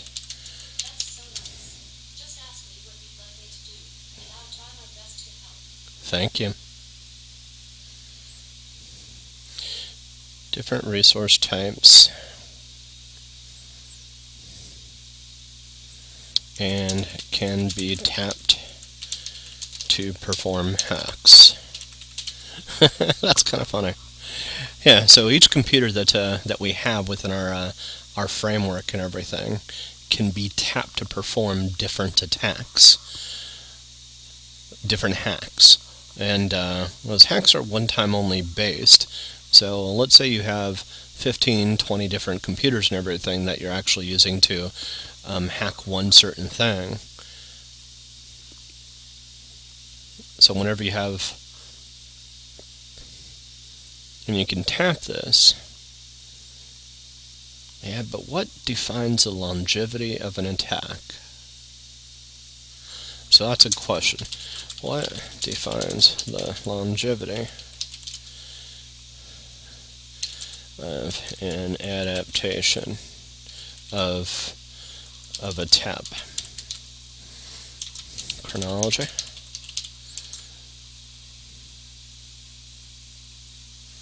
Yeah, that's actually what I think I should do, is implement chronology in this.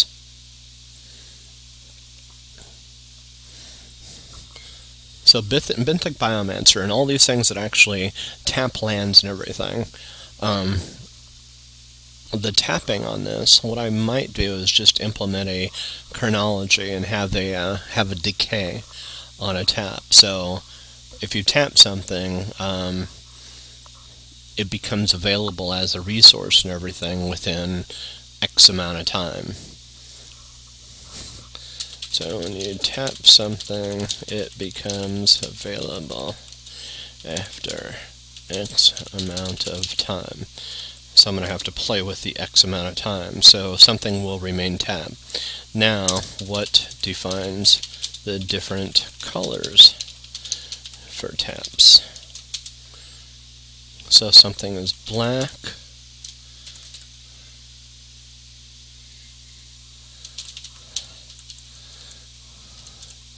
black equals red equals green equals white equals blue equals. Yeah, because this will actually reinforce the necessity to create different types of companies. Air companies. I like that. Air and related company. Ooh, beautiful companies. Green is earth and related companies. Fire and related companies. And black is space and related companies. Blue is water and related companies.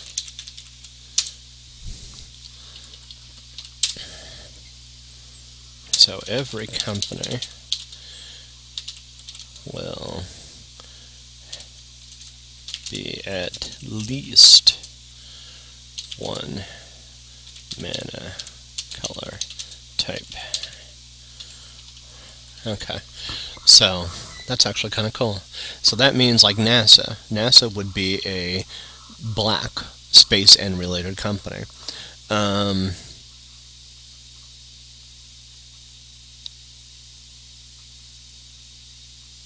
Red? What would red be? NASA, for instance.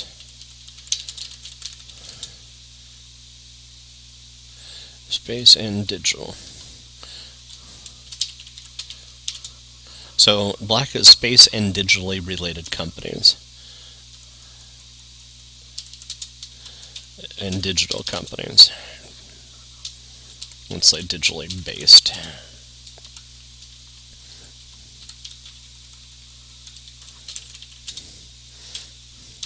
And so for instance, or who else could be a digital company? It would be a digital, for instance. Microsoft. So red, who would red be? Red, fire companies, J P L, Jet Propulsion Laboratory is what they, that stands for, laboratory. They work speci specifically with uh, engines and more obviously. Um,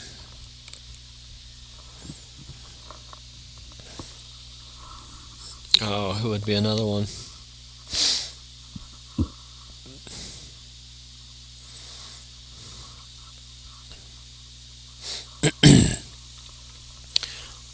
Oh, solar companies. Earth is fire. to Earth and related companies, Greenpeace, for example. Um, Asarco. Asarco is a mining company.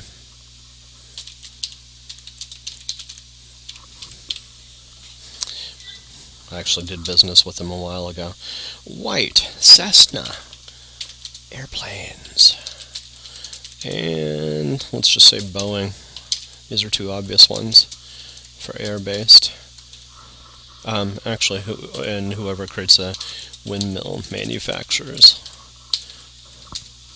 Cessna slash Boeing and windmill manufacturers. that is. Okay. Blue. Yacht manufacturers. And who? What else would be a blue?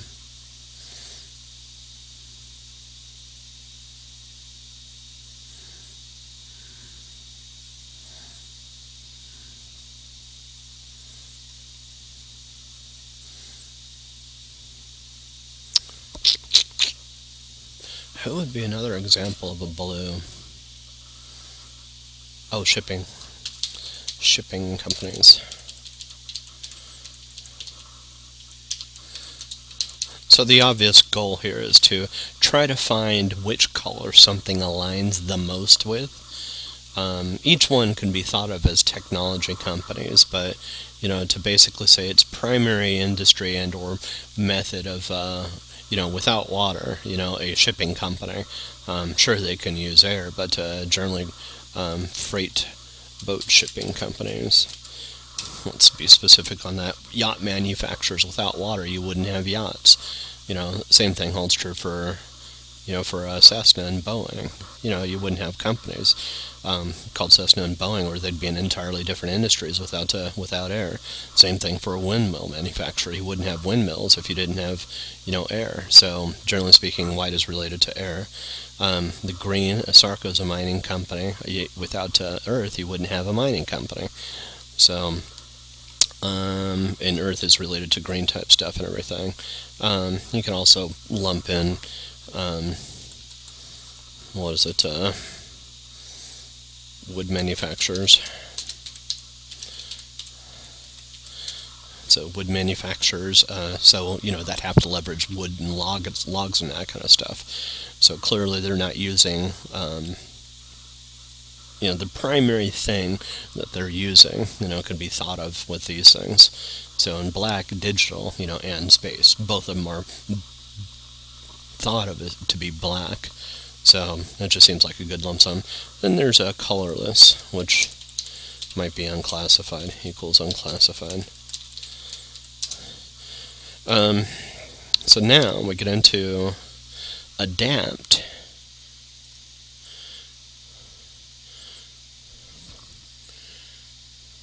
So benthic biomass, or whenever one or more, one or more plus one plus one counters, put on draw a card, then discard a card. So what can be the equivalent of a card? What is a card?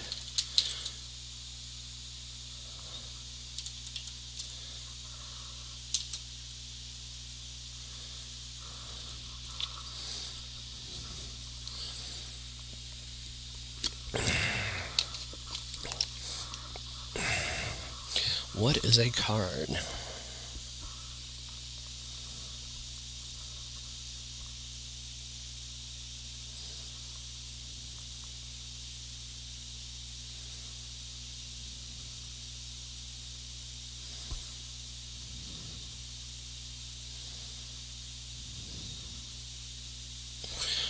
Well, if you take it directly, carding and hacking.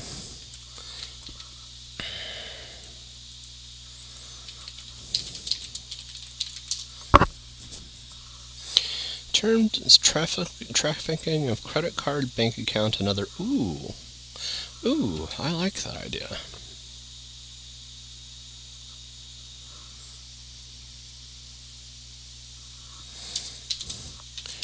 Credit cards.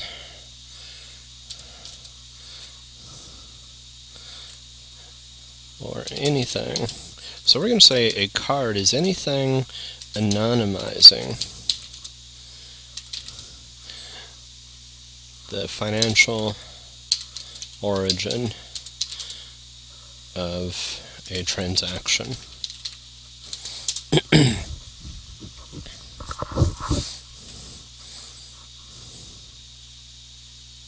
So carding, at least in hacking terms, is a term described the trafficking of a credit card, bank account, and other personal information. Um, just basically a place to draw resources from. And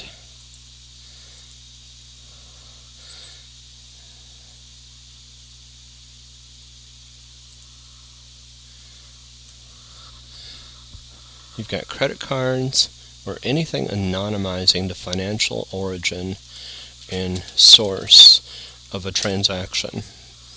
So, for this one here, whenever plus one, draw a card.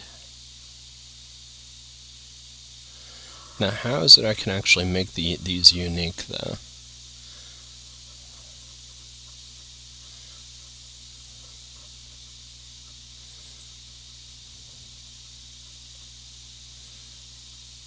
I think I'm going to have to reframe carding.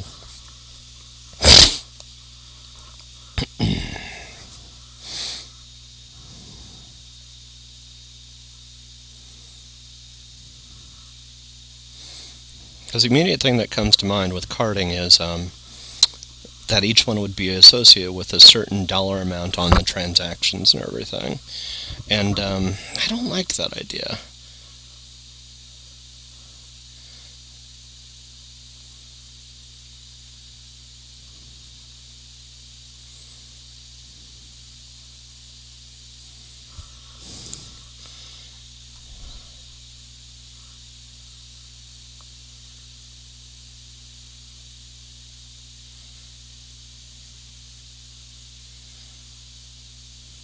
I'm going to have to think about this one. Is the modern day way of looking at cards. Associated dollar amount. So here's, and here's the why. Um, whenever one or more plus one plus one counters are put on Benthic Biomancer, um, let's say you don't have any cards, you know, um, let's just put this in the traditional form, credit cards and everything. Or let's say you've got, you know, five thousand of them. Um, you don't care which ones you're discarding. You just keep them and you collect them just to throw them away and everything whenever you, you come across this a card like this and that rule. So, you know, having... I need a way to be able to manage the amount of whatever the card is a reference to, and um, in a sense have scarcity for the number of cards that could be maintained at the same time. Need a sense of creating scarcity for whatever computing resource is regarded as a card, which I don't know which one it is. Need a sense of creating scarcity for whatever computing. Limit this at seven, just to implement the rules from Magic. So this leaves the open question for this adaptation here. Um, And the adaptation simply just takes it from a one one to a two two to a three three and so on, and it leverages one in, and I'm going to come up with a notation here. So one B and adapt one in one B, one C, one bear. So one colorless, one blue. Uh, the first one, I'm going to mark down two And so these are the resources that it's requiring, and it's going to be a two C one B. Okay. So off to the third one. Consecrate. Exile target card from a graveyard. Ooh. That's actually what I'm going to do, is I'm going to relate this to energy. You know what I'm going to do?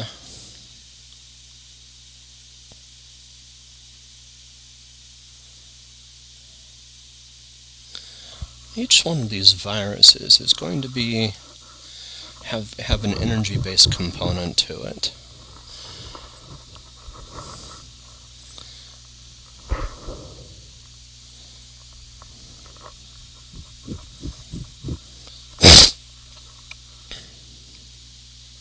Exile target card from a graveyard. So, what is a graveyard?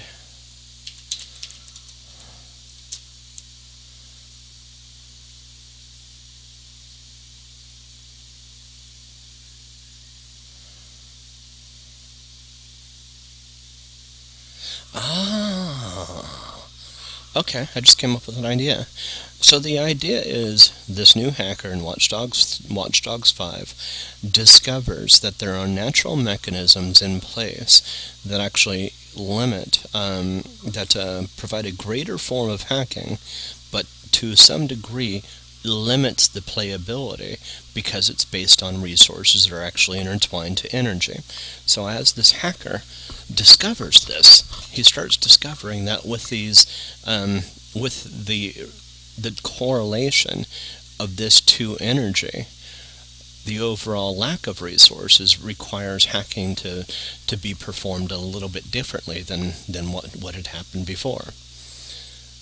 So if you have a virus, it's a single-use virus.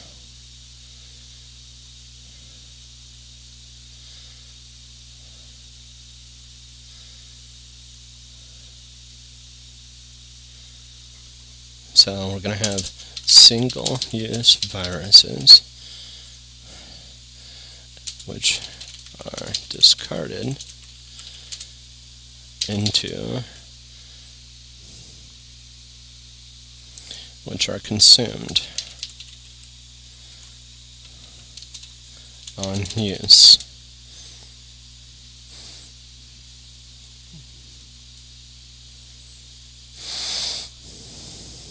When it's consumed,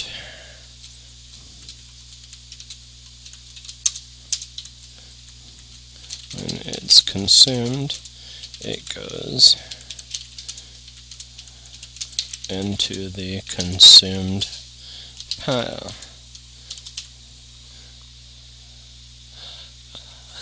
Into the garbage collection.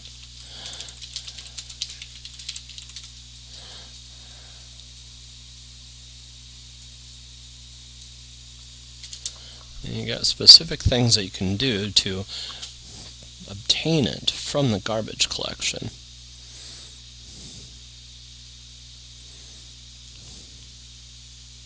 So consecrate, or forever be deleted. So consecrate, which is a one colorless, one black or white card. Exiles target card, exiles, and consume two colorless, one black, one white,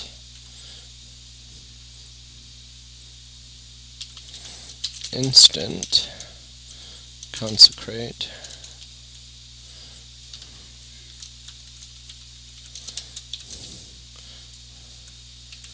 consecrate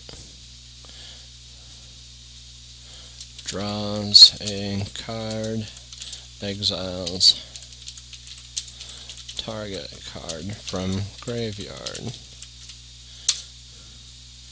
consume sorcery, consume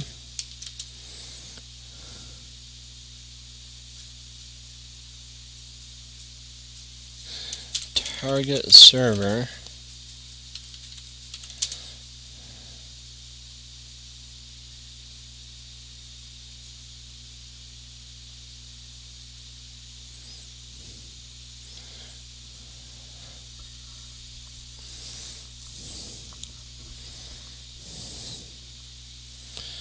Disables.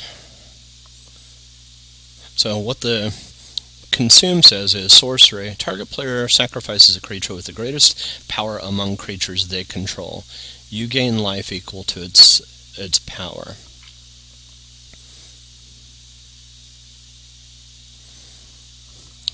So the consume instead, all servers, all servers will have zero to n associated computers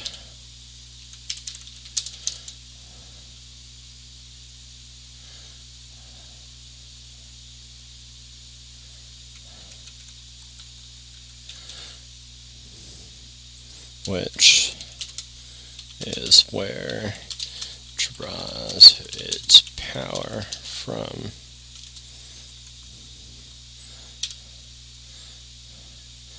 So the server disables one of those computers permanently.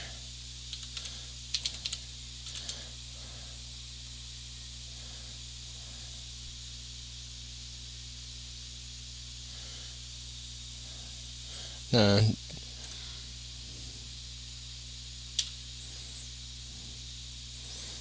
and the hacker gains resources, temporary resources that decay.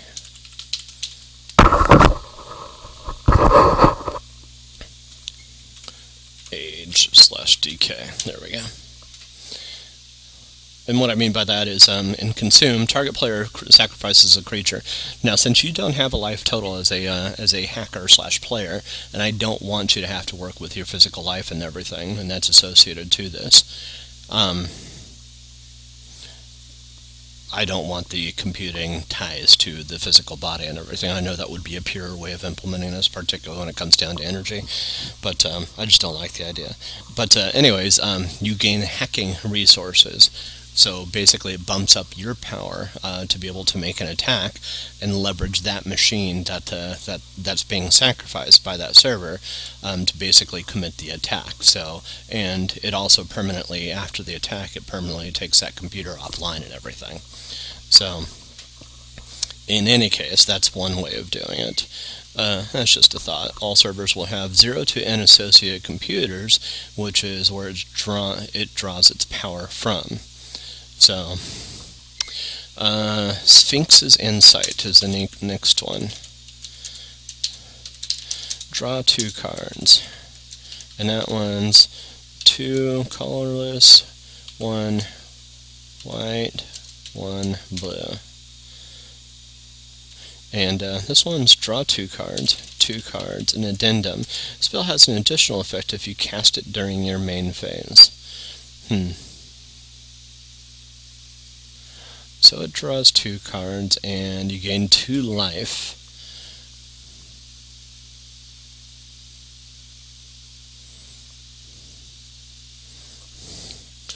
It draws two cards, and if you cast, if you use this first attack,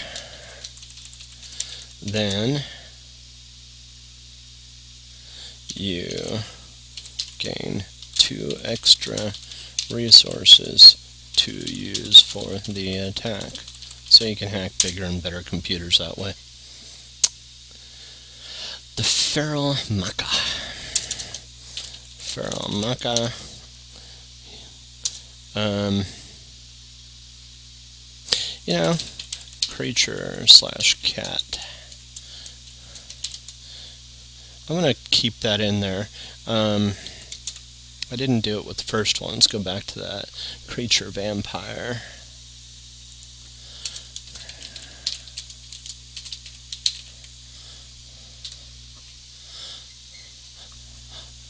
And the other one, the benthic biomancer, is a creature, merfolk, wizard, mutant.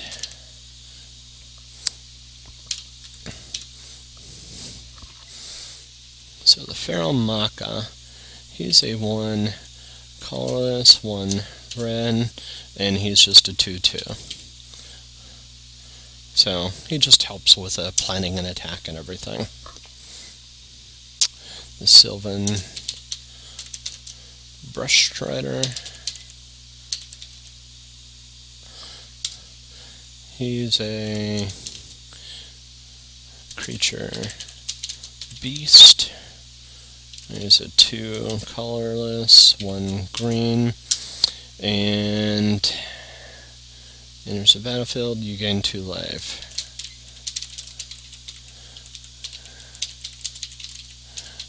Two life. Temporary. Computing resources for this attack.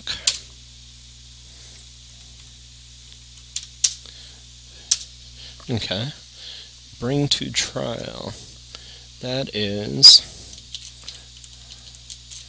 to trial. Wow. Sorcery. Exile target creature with power four or greater.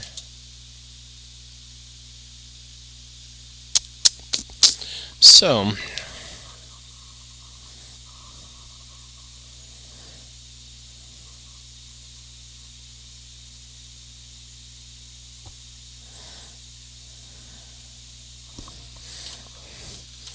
computer. Yeah, so that's what I'm going to do, is basically treat creatures like computers. Every every server that you're trying to access and everything helps you with this. So now the goal is, how is it I'm actually going to make it so you can't overpower? Oh, all hacks are temporary. That's right. All hacks are timed.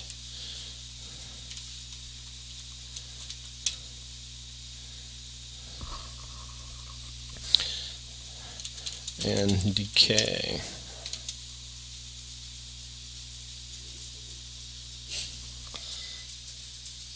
Anyways, um, yeah, that's it. Jesus, seven cards, and that took an hour and forty minutes. Clearly I've got some things to work out here.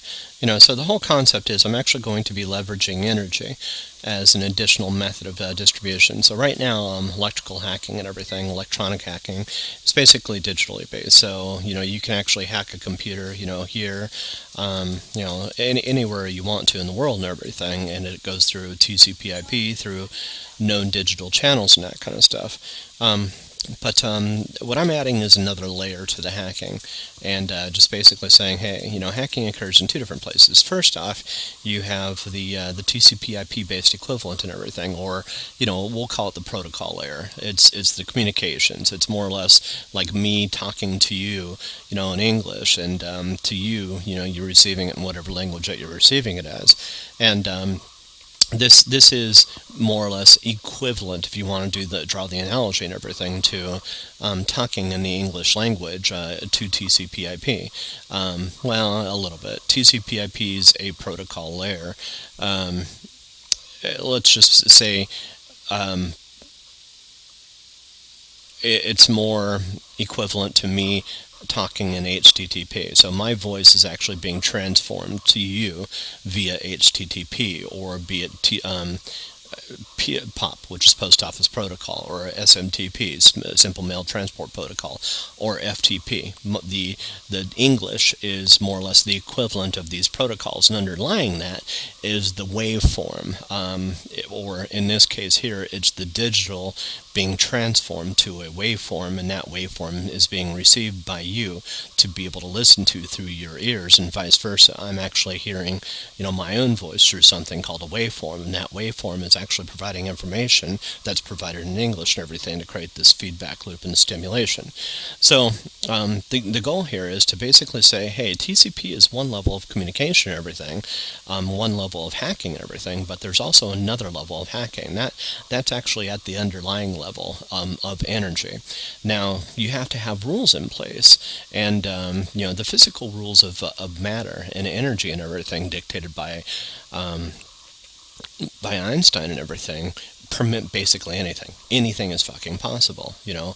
Um, there are no limitations and everything. So what I'm doing is implementing a rule set structure based on the devices that are being used at the computing level in order to basically, per, you know, create hacks. Not only that, but create um, controlled um, scarcity within um, within energy when you're doing hacks.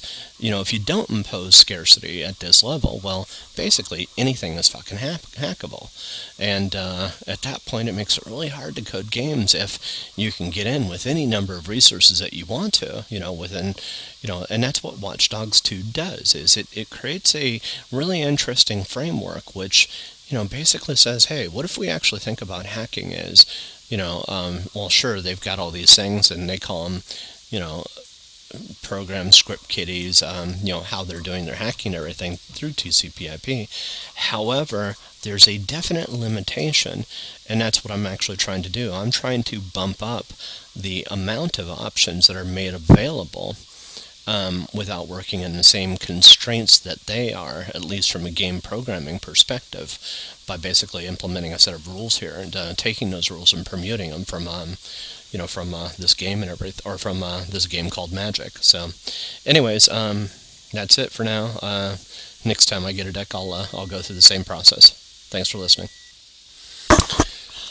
Back when I was growing up, nineteen eighties, there was a, um, a common problem that ended up happening with um, with tel- the analog television sets, the ones that received the V H F and the U H F signals, and the problem was ghosting.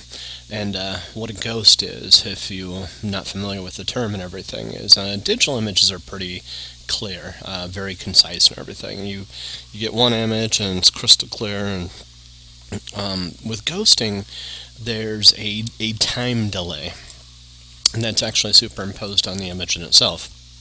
And what this means is you'll actually see uh, more or less the signal not coming in, or it'll come in um, displaced from its position, and uh, you'll get a couple of the signals altogether, which basically looks like you're taking quite a few digital images and everything and trying to stitch them together to create one image, and uh, in effect it creates this blurry, ghost-like image, which could be really fucking irritating. And uh, that's actually what I consider the benefit of, di- of digital technology, is you can actually see the image, you know, the intended image and everything, that, that uh, you know, rather than the analog. Well, I've come since to actually, you know, analyze some of the things that I observed when I was growing up and everything, and that was one of the things that I really started asking the question of, you know. So let's say, um, really what the question is, what is that echo? You know, what is ghosting? And um, I know this is a long podcast today, apparently I'm feeling gabby, but uh, what is ghosting? Television. If you look up um, the definition, it says, is often caused when a T V signal travels by two different paths to a receiving antenna with a slightly slight difference in timing. Now, one of the things I've noticed, you know, with with this, is the images weren't always consistent. You know, it was very rare that I would catch that, uh, you know, that the image itself was, was um, you know, the ghost itself was not one and the same as the original image. You know, but I noticed that there was a little bit of, you know, blurriness to it. It was like um, the ghost itself, it, it wasn't just temporally displaced, as it's described here, there was actually differences between that and, you know, the other images in some cases. You know, it could be color, it could be um, blurriness, it could be any number of different things. Now, if, if it's just simply a matter of timing, um, that might answer. So here's here really came down to, you know, the question to me. Um, if I started answering right now, you know, with it, and let's say I was in a matrix before, um, or that reality itself is a holographic universe, which, you know, for me, that that's optimal. That's what I choose to believe. That's what I want to believe. I like the idea of programming my reality.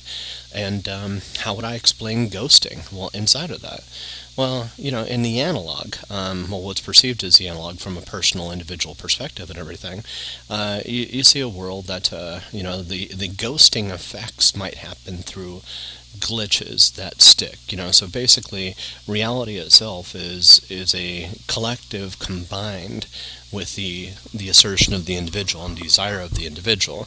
Um, and sometimes there could be glitchy effects where the individual um, asserts itself and causes a glitchy effect. And this, you know, can be seen with Neo and the Matrix when it comes down to um, seeing a black cat. Um, glitches for me, I've actually perceived uh, several of them over the last couple of years and everything. One glitch, for instance, is uh, just happened today, as a matter of fact, where um, I don't know if you could call it a glitch or anything like that, but Hobby Lobby, uh, I saw it driving over to uh, Uh, the E B T, the food stamp office and everything about um, three or four weeks ago, maybe a little bit more, you know, with my brother. And um, it's, you know, we ended up looking up the directions for it on online, and it's not there. Well, is this a glitch? No, not really. What it means is um, the digital information sources aren't necessarily in conformity with the analog reality that's that I'm seeing. And um, what's happened over the last seven years and everything is an increasing awareness by myself um, that there is a difference between the collective uh, collective community, you know, that's provided on the internet versus the individual perception and uh, world that I'm living in. And as a result, um, the priority, at least for now, does appear to basically give the uh, collective community um, precedence for the formation of my reality. And as a result, I do not doubt that I'm not going to be able to see it, you know, when I go out and everything. However, there stands a, another chance, you know, that uh, me voicing this out loud and everything everything, that um, we're going to see news over the next couple weeks and everything that they're opening up a new location in Vancouver, Washington, you know, for this place called Hobby Lobby. And um, that's, in effect, you know, an explanation from a first-person perspective what ghosting is. Now, from a third-person perspective, watching an analog T V, you know, and asking the question, what is ghosting? Well, ghosting is nothing more than a bleed over from a couple, you know, from a, several different realities Um, that are adjacent in the multiverse, you know, several different realities showing the same show that uh, are depicting the events that are occurring, you know, in alternate realities that appear to be the same as mine. Now, on occasion, you know, this uh, this doesn't always conform and everything, and uh, doesn't always work, you know, this perception and everything. And um, on occasion you see in, in quote-unquote fictional worlds and everything, different versions of different shows be- demonstrating what the mind does in order to basically preserve the idea of a single linear reality shared by everybody. You know, and you see this um, these various uh, different um, deviations of a T V show and alternate realities in uh, things like Star Trek. Um, they had an Enterprise show where they actually showed a different opening screen Um, for the uh, the Enterprise show. I think it was in season three or something like that. And it was a remarkably different intro. The Mirror Universe is just one example of uh, you know, the awareness, you know, from a, a personal perspective and everything, you know, that there are other universes out there. And that was more of a dualistic idea and mindset and everything. Um, Friends had an episode that uh, existed in alternate reality one time where Monica was fat, and um, there was just a whole, every every character was roughly the same, but each one was different. Not only that, but the intro theme was altogether different. Um, you know, and that's actually one thing I've act- actively questioned, too. You know, if I was to actually start going to different realities, um, you know, knowing, uh, believing that the shows in my reality are programs that work with the intention of programming the individuals and those act- that are actually observing that reality to maintain that reality. When I go to another reality, um, what programs are actually going to be viewed through those realities? Well, I get a little hint of that, you know, with Grand Theft Auto, as I watch, you know, T V-based programs in that reality, and I'm just like, wow, that's actually kind of cool, you know, seeing some of the things in there, you know, and it's more of a violent uh, reality, but it's a highly, highly sexualized reality, too, you know, that uh, well, it's just like, you know, between the two, you know, that's, you know, to some degree maintains the course and trajectory of that reality and everything, you know, so that's actually the the question that I have, too, is, you know, Let's let's propose that um, that there are more or less, you know, a finite set of, of alternate realities that are based on, you know, this version, or that that are roughly similar to this Earth, and that finite set, you know, of realities, um, you know, has has differences, you know, some. You know, some remarkable, but some subtle. Let's just say there's differences in attitudes and social mores. Let's say there's differences in, you know, acceptance of, you know, maybe one has, um, you know, I've gone here before and talked about this before. You know, one um, where nobody wears any clothes. Another one where, um, you know, let's say the idea of guns and violence and everything is completely gone, you know. Um, and not only that, but they're they're not even allowed. You know, maybe um, the idea Of uh, of all the of basically anything, you know, with physical weapons and everything. Physical weapon-based violence has completely been eradicated and everything from all media. Um, you know, um, varying different realities and everything. That uh, you know, let's let's you know, you can take it as, as something as simple as historical deviations or everything, but this doesn't necessarily cause a cultural mindset shift. You know, but let's say there's cu- cultural mindset shifts in between reality. You know, so not only are there historical deviations, um, maybe you can actually create the excuse uh, that it's actually created through a historical deviation, you know, that the media alteration in between realities is due to um, historical pivot points, you know, that have actually been changed over time that actually cause the uh, creation of this alternate reality. For instance, uh, let's say, um, you know, back in uh, when J F K is actually shot by Lee Harvey Oswald, let's say there's an alternate version of, uh, of reality where guns have literally been outlawed, you know, so not only are um, our weapons themselves completely stricken from all media, you know, but um, they're also stricken from the use of uh, by public police officers and by any private individuals at all, even collectors and everything. It's it's in a literal sense been eradicated. Well, so what, um, you know, culturally, this is going to cause a pretty dramatic mind shift change, right? You know, it'd be suspected, you know, and this is one historical deviation that you can actually trace out to try to figure out, hey, what what could likely happen given the historical mindset of the time and everything, and uh, where would reality go? Now, that's one possibility for creating the alternative uh, alternative shows, but here comes the golden question. Um, Once you cause this this this excuse to happen, you know, for that, and you eradicate weapons from the pub, public population without trying to directly steer people, other than the, the complete eradication of uh, firearms from media and everything, um, what happens with the public persona and, and the culture? You know, um, does it shift? Does it change? You know, that's that's a question I would have. You know, um, and not only that, but let's say that the media or that the public actually embraced this media and everything, and uh, they ended up furthering it and continuing it and just basically maintaining status quo and actually keep on doing this and everything. Um, what new forms of, uh, what other forms of entertainment are they going to have? You know, um, let's say there's also, you know, an implied um, dismissal and eradication of violence on T V as well. You know, um, what happens, you know, to society when you regularly cens- censure, you know, this information and everything, you know, from uh, public sources and everything. Not only that, but what kind of T V shows are created. Um, now, let's say you introduce the concept of, you know, Friends, um, and also other shows like this intentionally to basically see what happens with this show.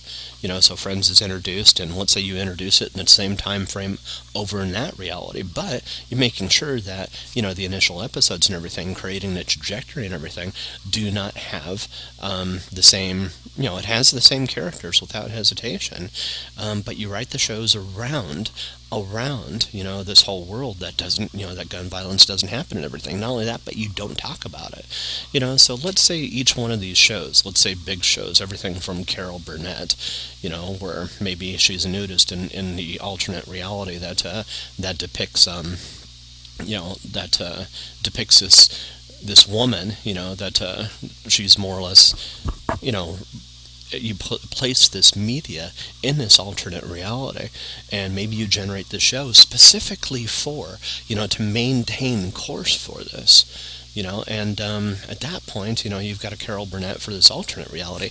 What other shows are created based on these examples, you know, of um, of shows that could be written specifically to promote certain viewpoints and everything from, you know, from a, a more or less a, a programming perspective regarding um, the information that comes on television, movies, and everything as programs for the minds of those that are actually interacting with the world around them. You know, and that's actually, you know, so shifting in between alternate realities, that's what I'm trying to say. You know, um, what what are the variances and everything? Well, for me, you know, that's that's what, what explains what ghosting is. I'm getting a glimpse into these alternate realities. And not only that, but I'm also seeing the slight deviations, and sometimes sometimes profound deviations it's actually causing, you know, with the um, literal development of not just culture, but the physical world itself. It's my suspicion that the physical world itself, through the creation of alternate forms of media and everything, even though the media may be, may be roughly the same as ours, it's my belief that the physical constraints of matter and energy and the rules that guide them can profoundly change based on subtle changes in the material that's produced and everything from a programming perspective for the media that's actually supplied to the public. It's my belief. It's my simple belief. You know, what I'm saying is light, you know, has a different light speed and everything. If there is, you know, um, well, I'm not going to say if there is light, but let's say light actually has a different speed that it moves at in, in alternate realities. You know, I found evidence of that already. Um, let's say sound itself, you know, might have different explanations and everything from a scientific perspective and everything. Let's say the double slit experiment and the, uh, the observation of... Um, you know, both uh, inter- or light being a particle and a wave at the same time, maybe there's different observations and alternate realities based on the stimulation of, of shows that are created. Not just that, but spin-offs um, and other permutations that are inspired or created by people that are inspired by things that they saw within the media that's actually created that could be positioned there intentionally to maintain the cultural mindset of that world. So, you know, let's say you wanted to create one of these worlds and everything. You know, how I personally go about it is basically saying, okay, you know, let's go back to a key pivotal event and everything, and um, let's alter history.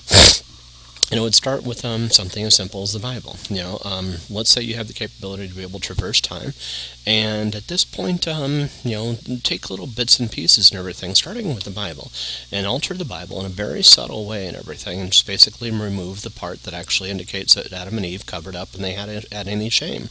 They didn't have any shame. They were stark-ass naked and everything. Now, from that point, imagine out forward, forward. You know, draw a timeline forward. Now, key pivotal points and everything throughout that historical timeline and everything, you're going to have media that's placed there put intentionally to, at that point, maintain the mindset. So if you're looking at this from a preservationist perspective and everything, and the whole goal is to actually preserve each of these realities, um, in some cases, actually, Actually, try to create new ones too from these deviations, you know, or intentionally created deviations or everything. But let's say, you know, that's the pi- the pivotal starting point and everything for this alternate reality. That at that point you create a deviation, and that deviation is just basically a rewriting of that text in the Bible, just to actually omit that one phrase. That's it. You know, now from there, you know, let that be the cultural starting point, the part that actually is there, um, intended to reshape the program that's actually received by those people that are actually reading it, and at that point move forward, you know, through time, if you're to actually draw this out on a timeline and everything, and maybe having key other pivotal points too, such as, um, you know, uh, you know, uh, the development of uh, the United States of America. You know, um, altogether it was based on puritanical values and everything that traced back its origin to the Bible. And, um, you know, so when it comes down to the whole pagan aspect of its of the religion, traces back its origin to the Bible, and as a result, it'll actually go through and say, hey, you know, we're interested in um, building a country and everything um, based on this, not necessarily communion with God or anything like that, but, you know, based on the values of man, you know, respecting individuality, and the whole, you know, thing that actually declares the, the creation of the United States to begin with, with one exception. Rather than the right to bear arms, you make an alteration, the right to be bear. I mean, it's that simple. You know, so from there, rather than the right to actually go to war, you change, you know, the subtext for the Bill of Rights and everything, the right to be bear. It's very simple. It's straightforward. There's no qu- well, I mean, of course, inevitably things will actually come under uh, scrutiny and everything, you know. But um, at that point, you build it on, and you keep creating these little traces in history and everything. Maybe, you know, Abraham Lincoln's Emancipation Procl- Proclamation, you know, required the slaves to actually, uh, you know, to it, it intentionally puts in there the slaves don't have to wear clothes either. You know, they have the same rights to be bare. Maybe that's a part of a, a rewrite, a part of the story rewrite and everything for each one of these. So what I'm saying is just drop these. You know, they're basically, um, I consider it like um, drops of, of rain on a pond. You know, each one of these drops in specific locations and everything throughout history, particularly the more pivotal points and everything from, you know, from our history and everything. And at this point, once you get to a certain point and everything, boom. You know, the whole goal is to actually create a a shift in entertainment that's actually produced by this alternate reality based on these tiny little changes throughout history to text. You know, the first change would be obviously the Bible. The second thing, you know, could be the Declaration of Independence and, and combined especially with the Bill of Rights. Um, you know, this keeps on going from there, all with the goal of creating um, the mindset, you know, that will establish the tipping point to basically creating new media. And maybe that new media starts, you know, um, doesn't really start getting produced, you know, strongly until, let's say, the nineteen sixties and nineteen seventies, in particular, nineteen seventies, you know, with, um, what is it, uh, Debbie Does Dallas and uh, what's the other one that came out about the same time? Deep Throat. You know, let's say those are the first two that just basically present an alternate reality, and it's just like, boom, that that actually starts the acceptance of this, you know, and then from there, creating different shows, you know, for this alternate reality that are positioned, um, that are based on, or they're they're exactly like the shows that exist right now that are popular here. Seinfeld, for instance, you know, just basically rewriting the episodes ever so slightly and everything to include obvious um, commentary and everything. Um, The look and feel is retained from the original, with the exception that it fits to the cultural norms of the society that we're actually trying to reprogram. And the same thing holds true for um, whether or not it's Seinfeld, it's uh, um, Cheers, or it's uh, Friends, or it's um, Star Trek, any of the Star Treks for that matter.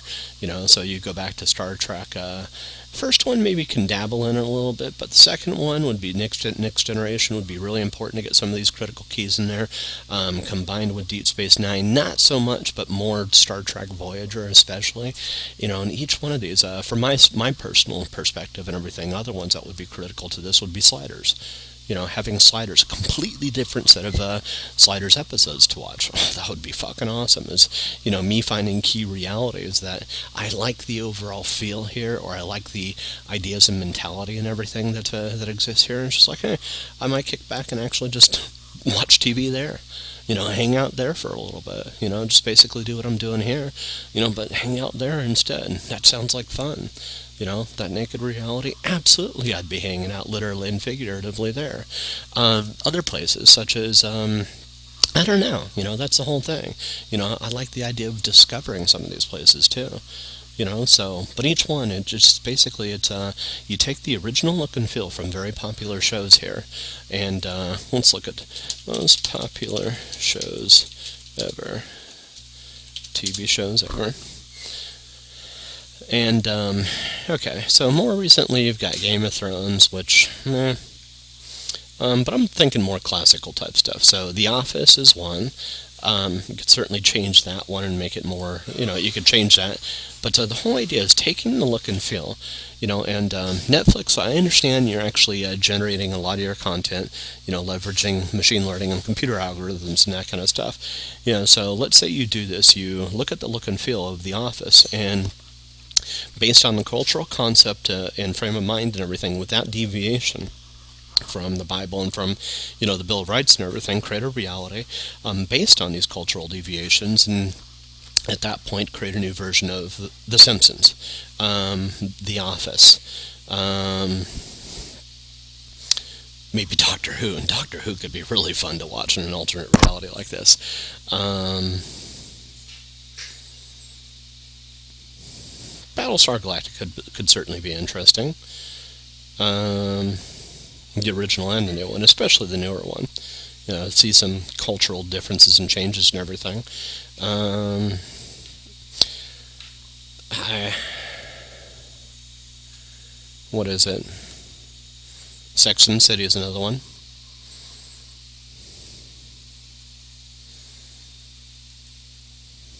Going to bed, Dad? Yeah. Have a good night. Um... Roseanne, which I wouldn't want to see in some places, but it could be interesting. Uh, so here's the best T V shows ever. There's a couple different places, a game network, and a, uh, I mean, I'm going to have my favorite. Sliders is definitely going to be one of them. Star Trek, I already mentioned that. Um, what was another one I enjoyed? Quantum Leap was another great one, too. You know, and these shows especially. So that's actually what I'm more interested in. It isn't necessarily watching, you know, Friends in another world, another universe. I mean, that could be interesting to see without hesitation, but it wouldn't draw me in as much as something like Sabrina potentially could. You know, I'm enjoying the hell out of Sabrina right now, and I'm starting to realize, like, hey, that, that can actually be really cool. But some of the other even more cool ones would certainly be watching Star Trek and these other worlds. Um, you know, like I said, watching uh, Sliders, especially Sliders, um, you know, the, uh, what is it, um, I'm looking through these right now. I mean, but if you're uh, uh, capable of doing all shows, well, why not? I mean, why not just do some of the major ones? Uh, Family Ties is another major one. Um, the Brady Bunch is another one. Bob Newhart Show, Scrubs, True Blood, definitely, Alias, oh yes, definitely, Get Smart, definitely, Gilligan's Island, that would be a trip to see in alternate realities, Married with Children, Mork and Mindy, Saved by the Bell, and, and that's the whole whole funny thing. Saved by the Bell, um, with uh, what's her name in in the uh, show. She's uh, also plays in a movie. Um, oh, this movie is uh, about the stripper. It was so profoundly different, Elizabeth Berkley, um, different than her personality and everything in Saved by the Bell, which, let's say reality as I've seen it and everything has been a mashup of all these different realities that have been piled into one. Well, in one reality, you know, I see this, you know, playful Saved by the Bell where people are just really, really profoundly nerdy, you know, and just really kind of like, um, goody two-shoes and everything. And then you have this opposite version of Elizabeth Berkley that's kind of like a hardcore, awesome stripper. You know, it's just like, wow, you know. Now, for me, it's just like, I...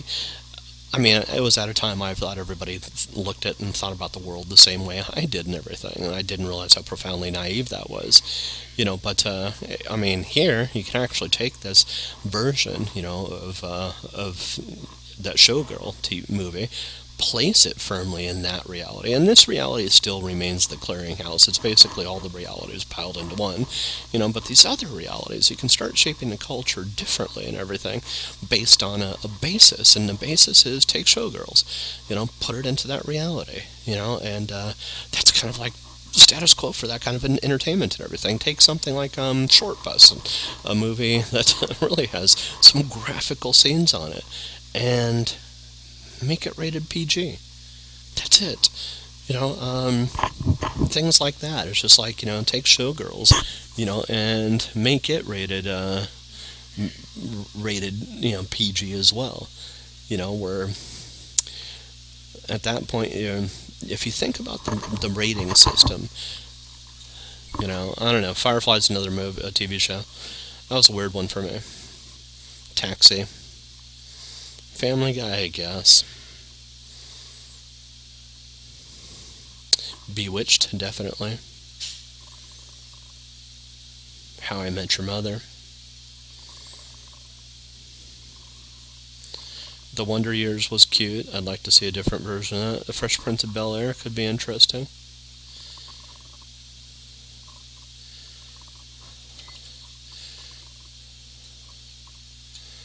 I'm looking, I'm looking, I'm looking.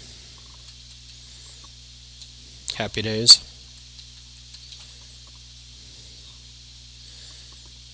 Friday Night Lights. There's some great looking women in that. Dexter, definitely. The Muppet Show. I'd love to, you know, you can actually take this recent movie that came out with that lady I hate and uh, take that and put it into The Muppet Show. Uh, it may be a Muppet universe. South Park. The Office, the U S version of it. Buffy the Vampire Slayer, definitely, along with Angel, the um, successor to that.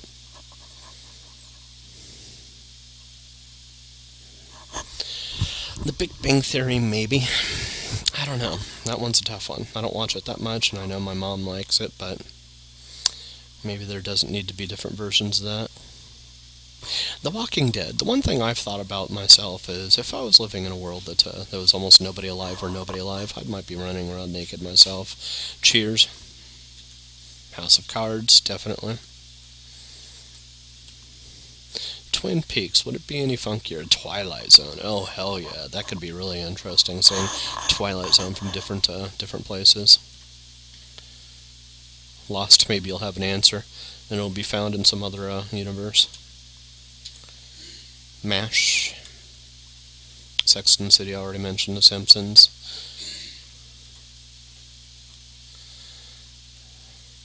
I Love Lucy. Maybe that can be an early precursor to some of the changes and everything. I mean, it is a, a cultural, an important cultural moment in uh, T V history and everything for my planet. Saturday Night Live, definitely. Sopranos is a big one, too, for my uh, my world. Game of Thrones has been big. The X-Files, definitely. Breaking Bad, definitely. And Friends. Um, I'm going to look up most popular science fiction shows. Most popular.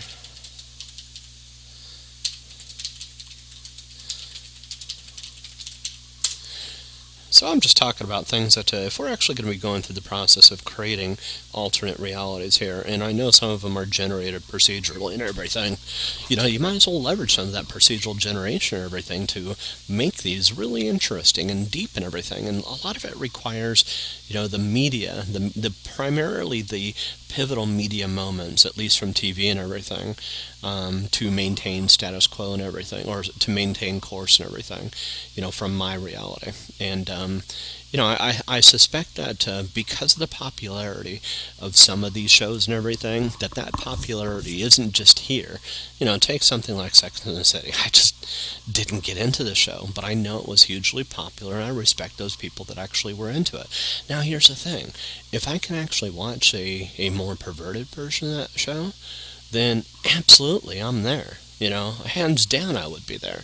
You know, but, uh, or, I don't know, different variations and everything. And there's a couple of the actresses that I really liked and everything. But for the most part, it just felt gossipy. It felt irritating to me. You know, it felt like um, daytime drama and everything that was put on nighttime T V that claimed to be a little bit more risque, but really kind of got, you know, got lost in its own drudgery. So for me, it's just like, if I can actually see this in an alternate reality where, you know, let, let's say, you know, I mean, I've just mentioned the sex one just because it's the easiest one to focus on right now as a first one to build, you know, um, based on minor deviations in history and everything. And and all those deviations serve as, and this is important to keep in mind and everything, it's, it's basically, if you're going to build a deviation, a historical deviation, um, we're going to build it in here and now, right?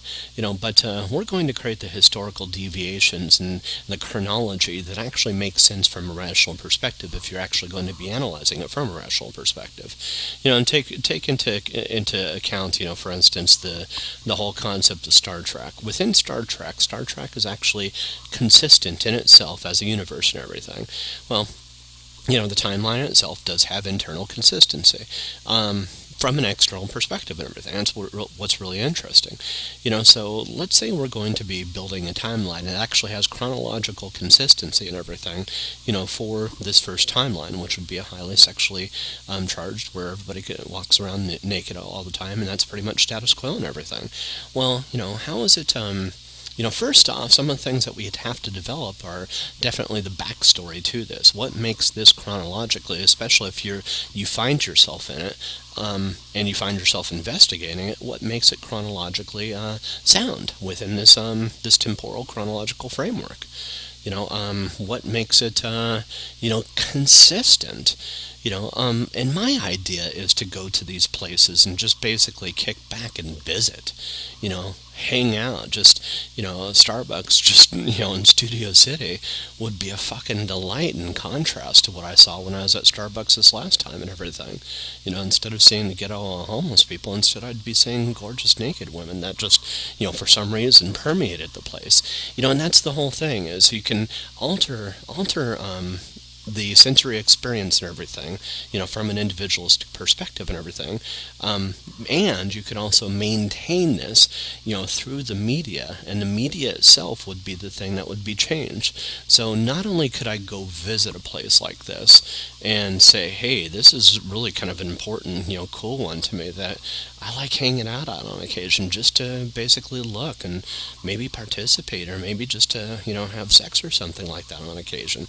You know, maybe it's not my, you know, definitive place that I always stay at and everything, you know, but maybe it's just one of the destinations that I've chosen, particularly as a first destination, not only that, but a first place to, you know, in my mind create, but then from there, um, it's a destination to go to. You know, and the whole idea is, you know, chronologically, you know, you built this history and everything for this planet.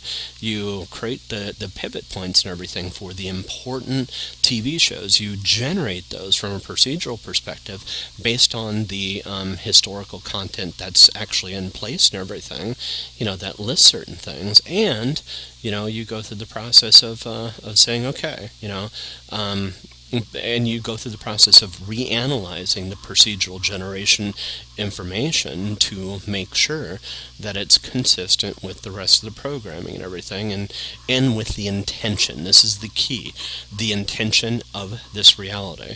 Now, and, and that's why you work with the procedural generation schemes a little bit, to actually find out, you know, um, how is it you can deviate it to the point of actually reinforcing what it is that you want.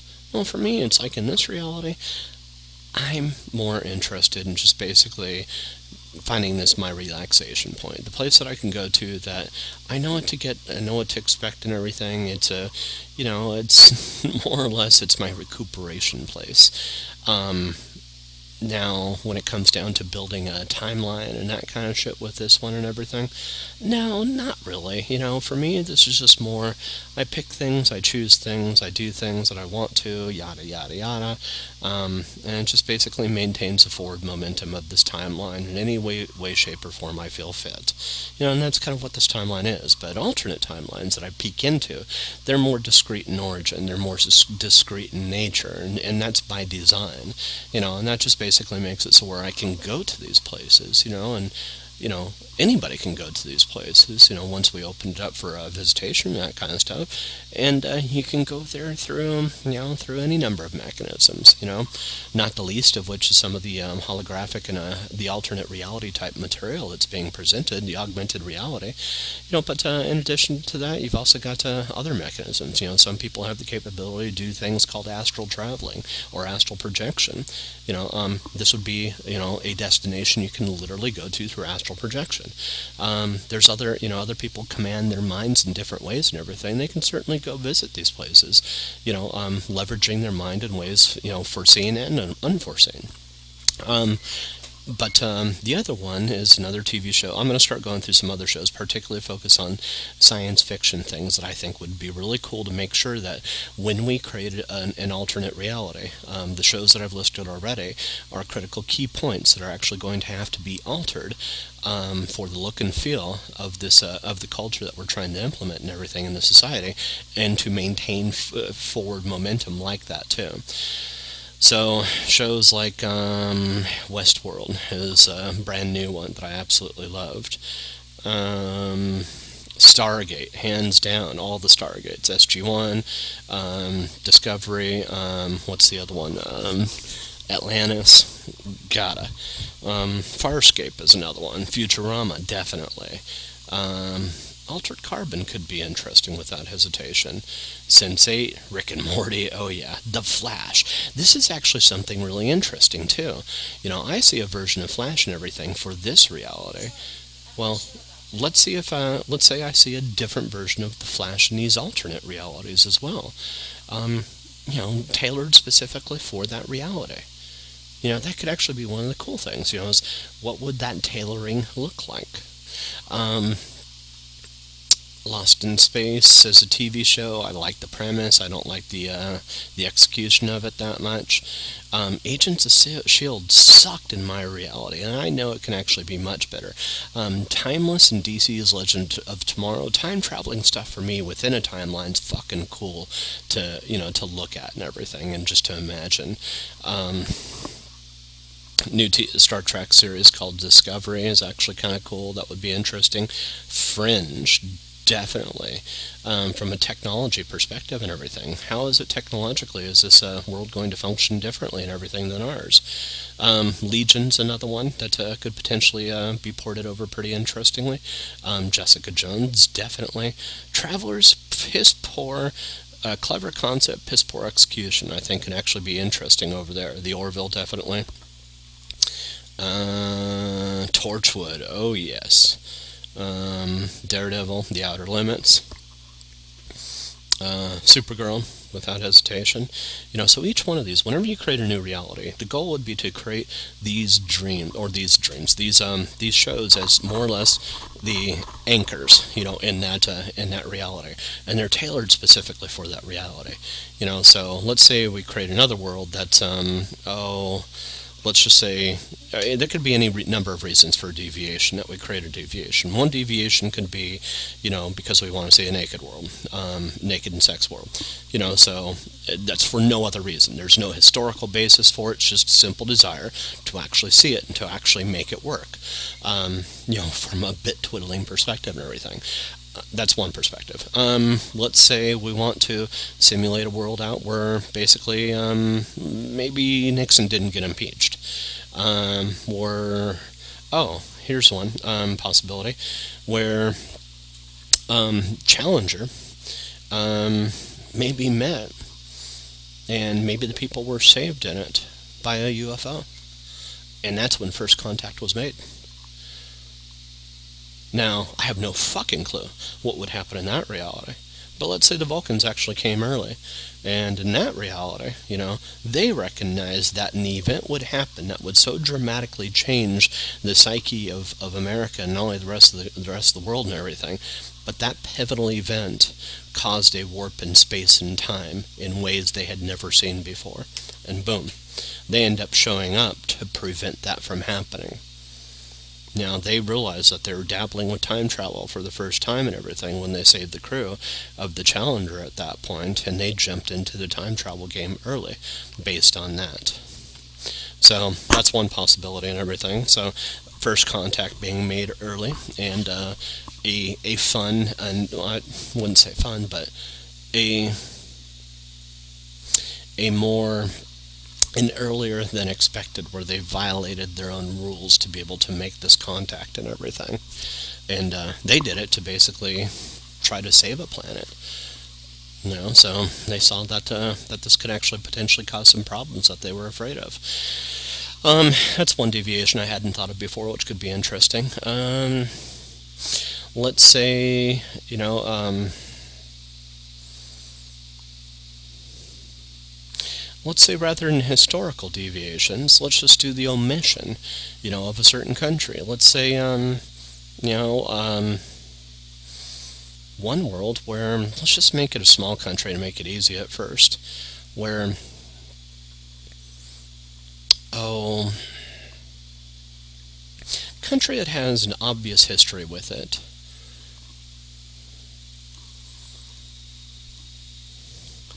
Not something pivotal to the psyche of America. Let's try to think. I'm just trying to think of the omission of a certain country in this alternate reality. What country could be omitted that has some detriment to the timeline, but it's not going to be huge?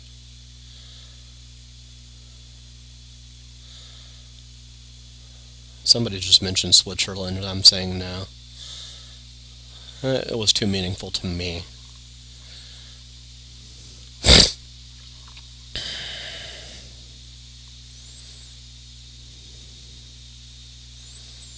I'm trying to get away from thinking about ones that are meaningful to me versus ones that are just meaningful in period from a historical basis. Okay, um, Croatia and, and Bosnia. Now, because then we got to actually come up with a different uh, country name and everything for that. No, that could be it. Let's just say one conflict didn't occur. The Bo Bosnian conflict didn't occur. And um, for some reason, things got sorted out and everything. Historical deviation, weird historical deviation. And uh, as a result, the whole na nation of Yugoslavia persisted. You know, so Croatia never existed, Bosnia never existed, and all that stuff in there, you know, remained the same. Well, you know, what can we do to write a historical reality to basically make it so we're, you know, I mean, there's tiny little things we can do to make it so that that history is altered and everything, you know, but what are the uh, the implications and everything from a long-term perspective and a short-term perspective, you know, for the deviations in the timeline and everything, you know, particularly if you let procedural generation run its course, you know, I, you know, I don't know if you want to go that far, but it's just like, I don't know. That's a possibility. You know, but uh, I think it's probably safer just to basically say, you know, that uh, the goal is to create um, isolated versions of alternate realities. You know, much much the same way I'm playing games, you know, versions of which I can go to, you know, and anybody can go to if you wanted to, you know, provided you have the right training, technology, um, mindset, uh, whatever, in order to be able to achieve it. And you can go there to visit. You can go there to tour. You can go there to, you know, to hang out. You go there to live if you wanted to. Each one of them is equally as possible and everything. You know, so that's the whole goal, would be to create these realities, you know, that uh, not only could you potentially go there, you know, but also potentially open them up for trade. But that's kind of like the interesting from a legal perspective and everything. How do you preserve the culture over there, knowing that it's programmed and also allow trade to occur at the same time? That's kind of a t difficult thing to consider. Do you, do you open it up for it at first? I would say no. You know, it's like making first contact with civilization and everything. You know, do you... The prime directive is, do you make first contact with a civilization that doesn't understand trade? You know, do you, um, you know, there's too many questions there, right? You know, not only the deviation, alteration of their culture, but your own, you know, in ways that you don't want it to. You know, and you can predictably, you know, know that's going to happen and everything. I don't know. But in any case, I like the idea of doing this. And, uh, you know, really when it comes down to the whole ghosting mechanisms is, I think I was seeing, you know, on that screen and everything, the analog screen, um, early evidence of something, you know, I refer to as a holographic reality. You know, the Matrix is, is one perspective of looking at it and everything. And, um, you know, for me, it's just basically it's a programmed, a programmed um, existence that I live in. You know, I mean, I alter the program, I change the program here and there. Um, I accept my immortality. You know, um, I understand that I need to go through a psychological mind shift to basically take control of it again, and basically um, get control of my mind and be okay with being um, not necessarily omnipotent, but uh, nearly omnipotent. Uh, or I can't even say that. Aware i- in a in a psychological way of the capability and existence of a lot more, and not only that, but my um, my branching off and imagining and envisioning these things is also what's responsible for creating more possibilities, not just in these alternate realities, but my own reality. You know, and um, it's just like that. That's what keeps somebody like like me entertained. You know, it's also what apparently keep you know had the one Q committing suicide too. You know, it's just if those that have the capability, I don't know. So I like the idea of creating these alternate realities or influencing the creation of them. Um, I mean, I'm working on Watch Dogs, you know, five at least intellectually at first. I'm coming up with ideas and, and possibilities and everything. It's going to be based on Phoenix, you know. But uh, the idea in the meantime is, hey, you know, um, this this game will be directly um, introducing the i- ideas and concepts of time travel and everything, and uh, I will be. Um, from what I just realized today, I will be implementing a lot of this through uh, deviations in energy. So basically, the hacker uh, from the very start of the game will discover a new form of hacking, and that completely bypasses traditional communication channels, T C P/I P, um, and network layers and hardware layers, and will actually work within energy. You know, so that's you know the capability to be able to hack and completely bypass things altogether, whether or not it's a firewall or things like that, um, can be done, and that's actually what this person realizes. But this person will also realize as they're going through this hacking process and everything, that without rules, that uh, with uh, without rules applied to oneself, those rules are actually um, universal, and as a result, you know, what ends up happening is a little bit of uh, a little bit of a psychological mess until that individual comes to terms with and understands that it takes a little bit more. You know, that there's the necessity, you know, to be able to understand the intricacies of of time and the implications without actually having a guidebook or instruction manual to be able to achieve it. And that's actually one of the things I plan on doing is introducing a lot, a lot, a lot, a lot of different hacking possibilities um, that you can do. And the goal is to make sure I release it and it's not documented. Not one piece of it I want to have documented. Now, others might want to draw documentation and everything for it, but um, I'm suspecting to some degree that, uh, I don't know, I'm not going to voice that suspicion, but um, Watch Dogs two that I'm playing is a temporal echo of the game I'm going to create. Watch Dogs one was as well, but uh, Watch Dogs two is the next iteration of it, and they're all going to be temporal echoes of the game that uh, that I'm going to be creating, that I'm in the process of envisioning mentally and everything that ultimately will manifest in a, a game that I program called Watch Dogs five. So, in any case, I'm suspecting that's the nature of time, or at least that's the nature I've accepted it to be, and it also makes it for the most intriguing because, I don't know, I like the idea. I mean, I'm looking at people's houses and everything yesterday. I was looking at cameras around the world. There's a lot of cameras that uh, people have intentionally put up in their houses and their apartments, um, both domestically and abroad. And uh, I was looking at the quality of life and seeing that there's so many similarities. You know, while there sure is definitely a, a marked um, difference in between Western li- lifestyles versus Eastern West lifestyles and, and Western lifestyles between different countries and everything, um, when it comes down to it, it's just like people are acting very, very, very similar, you know, no matter where you go.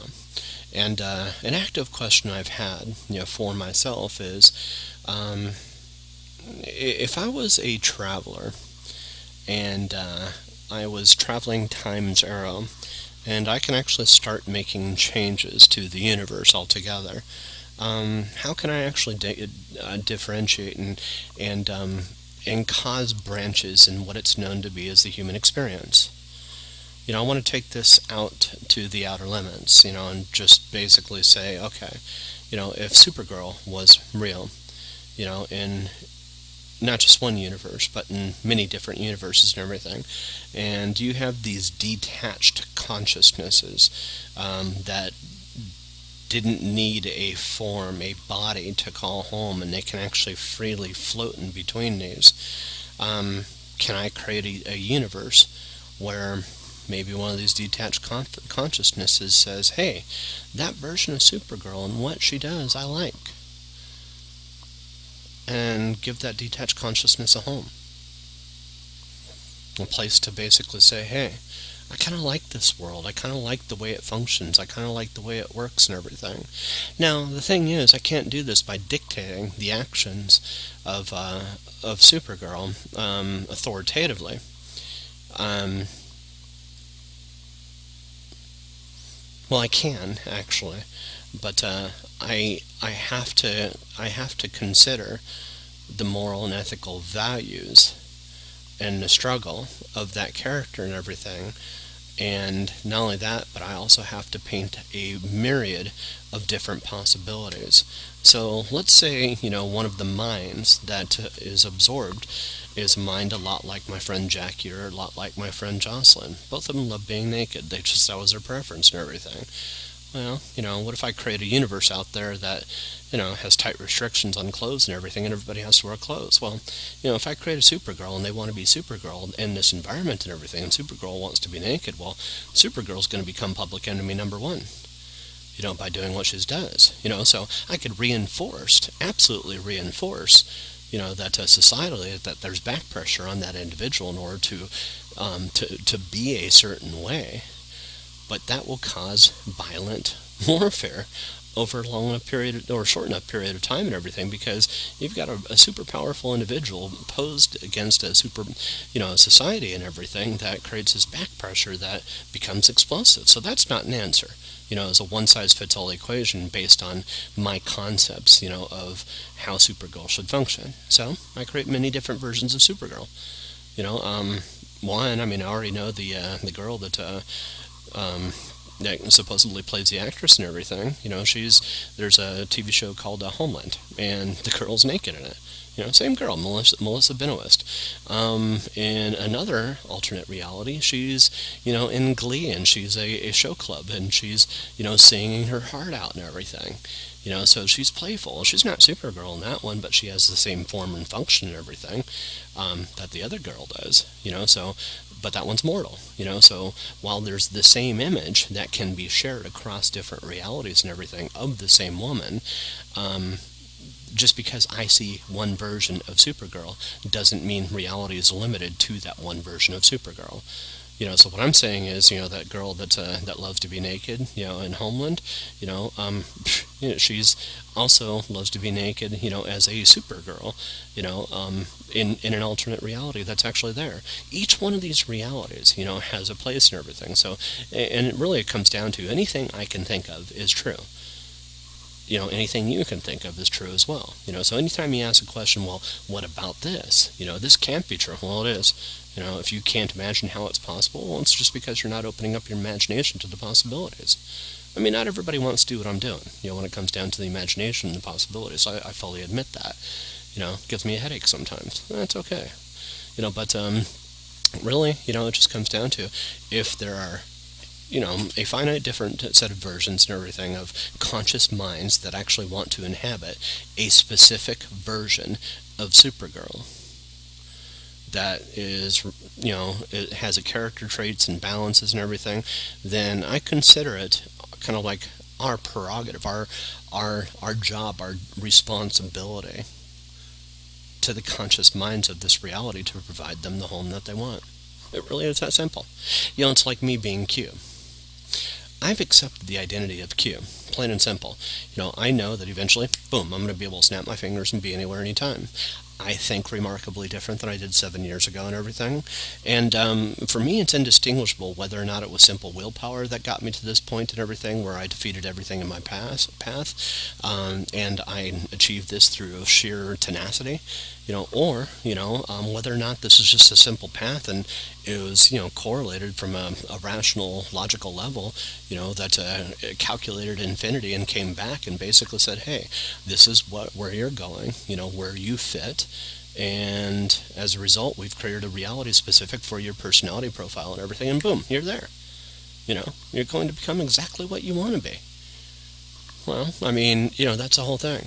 You know, um, I, I figure pay it forward. Flat out, pay it forward. Make sure others get their wishes too.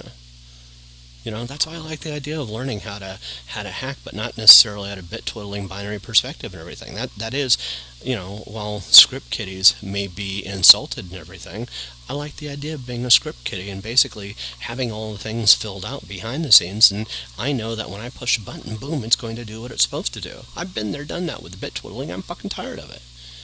You know, but uh, what other options do I have right now? Well, you know, it comes down to talking on a podcast, to discussing some of these concepts and everything, to hoping something or someone out there's listening to, that I'm putting out the vibrations or the energy or whatever to create the momentum to actually start developing these alternate realities. I'm seeing evidence, you know, that the words I'm using, the things I'm saying and everything, you know, are causing, you know, the expansion of these possibilities and everything.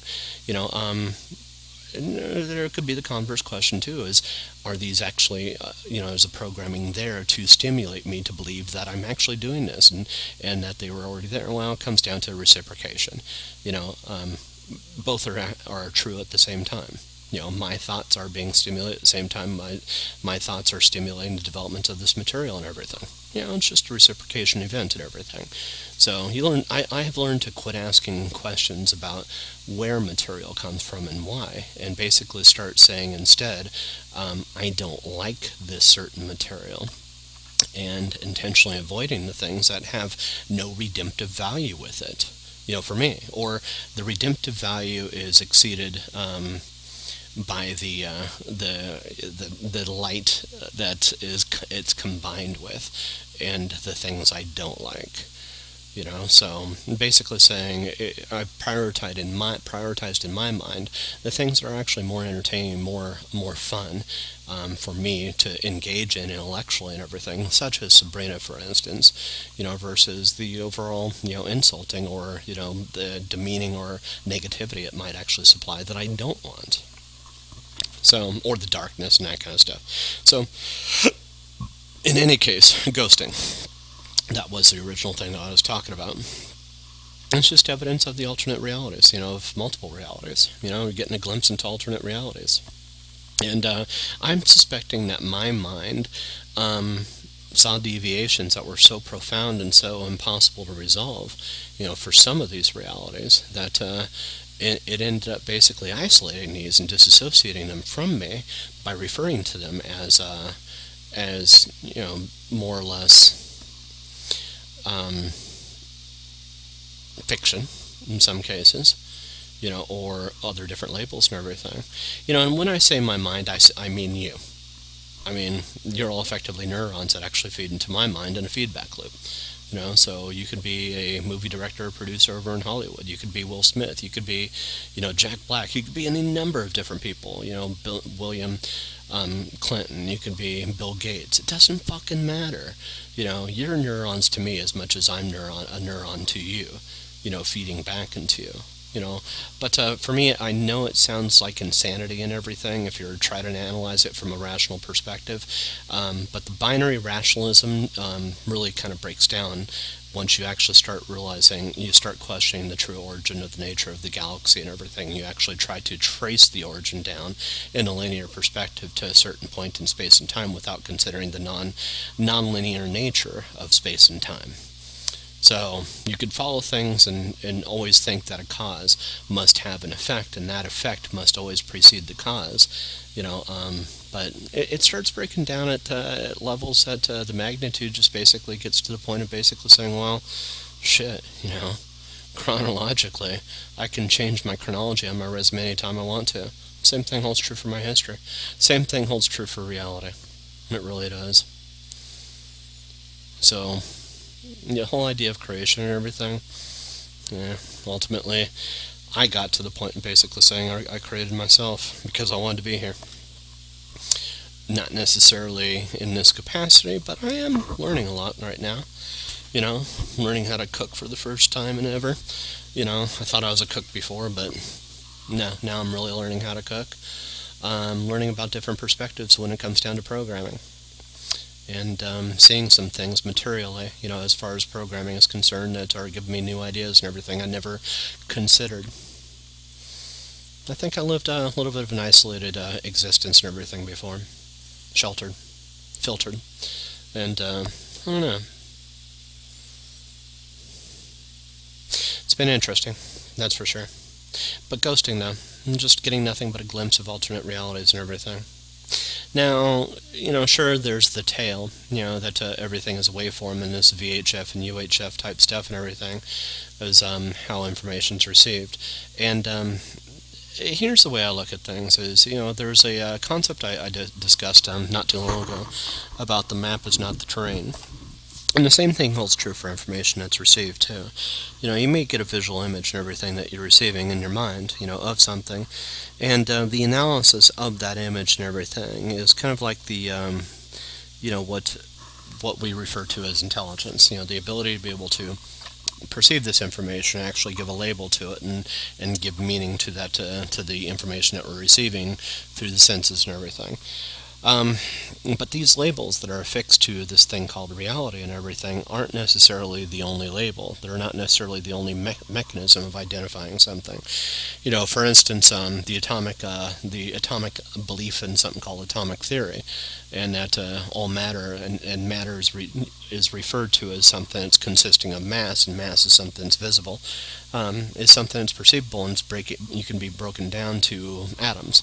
And those atoms have certain qualities about them. Basically, atoms are what comprise the biology, which is what comprises the um, chemistry, which breaks down into the atomic structures and everything that all break down into energy, and that energy itself is something that's, you know, more or less manipulated by the mind um, through physics and uh, through other other mechanisms like computer science and everything.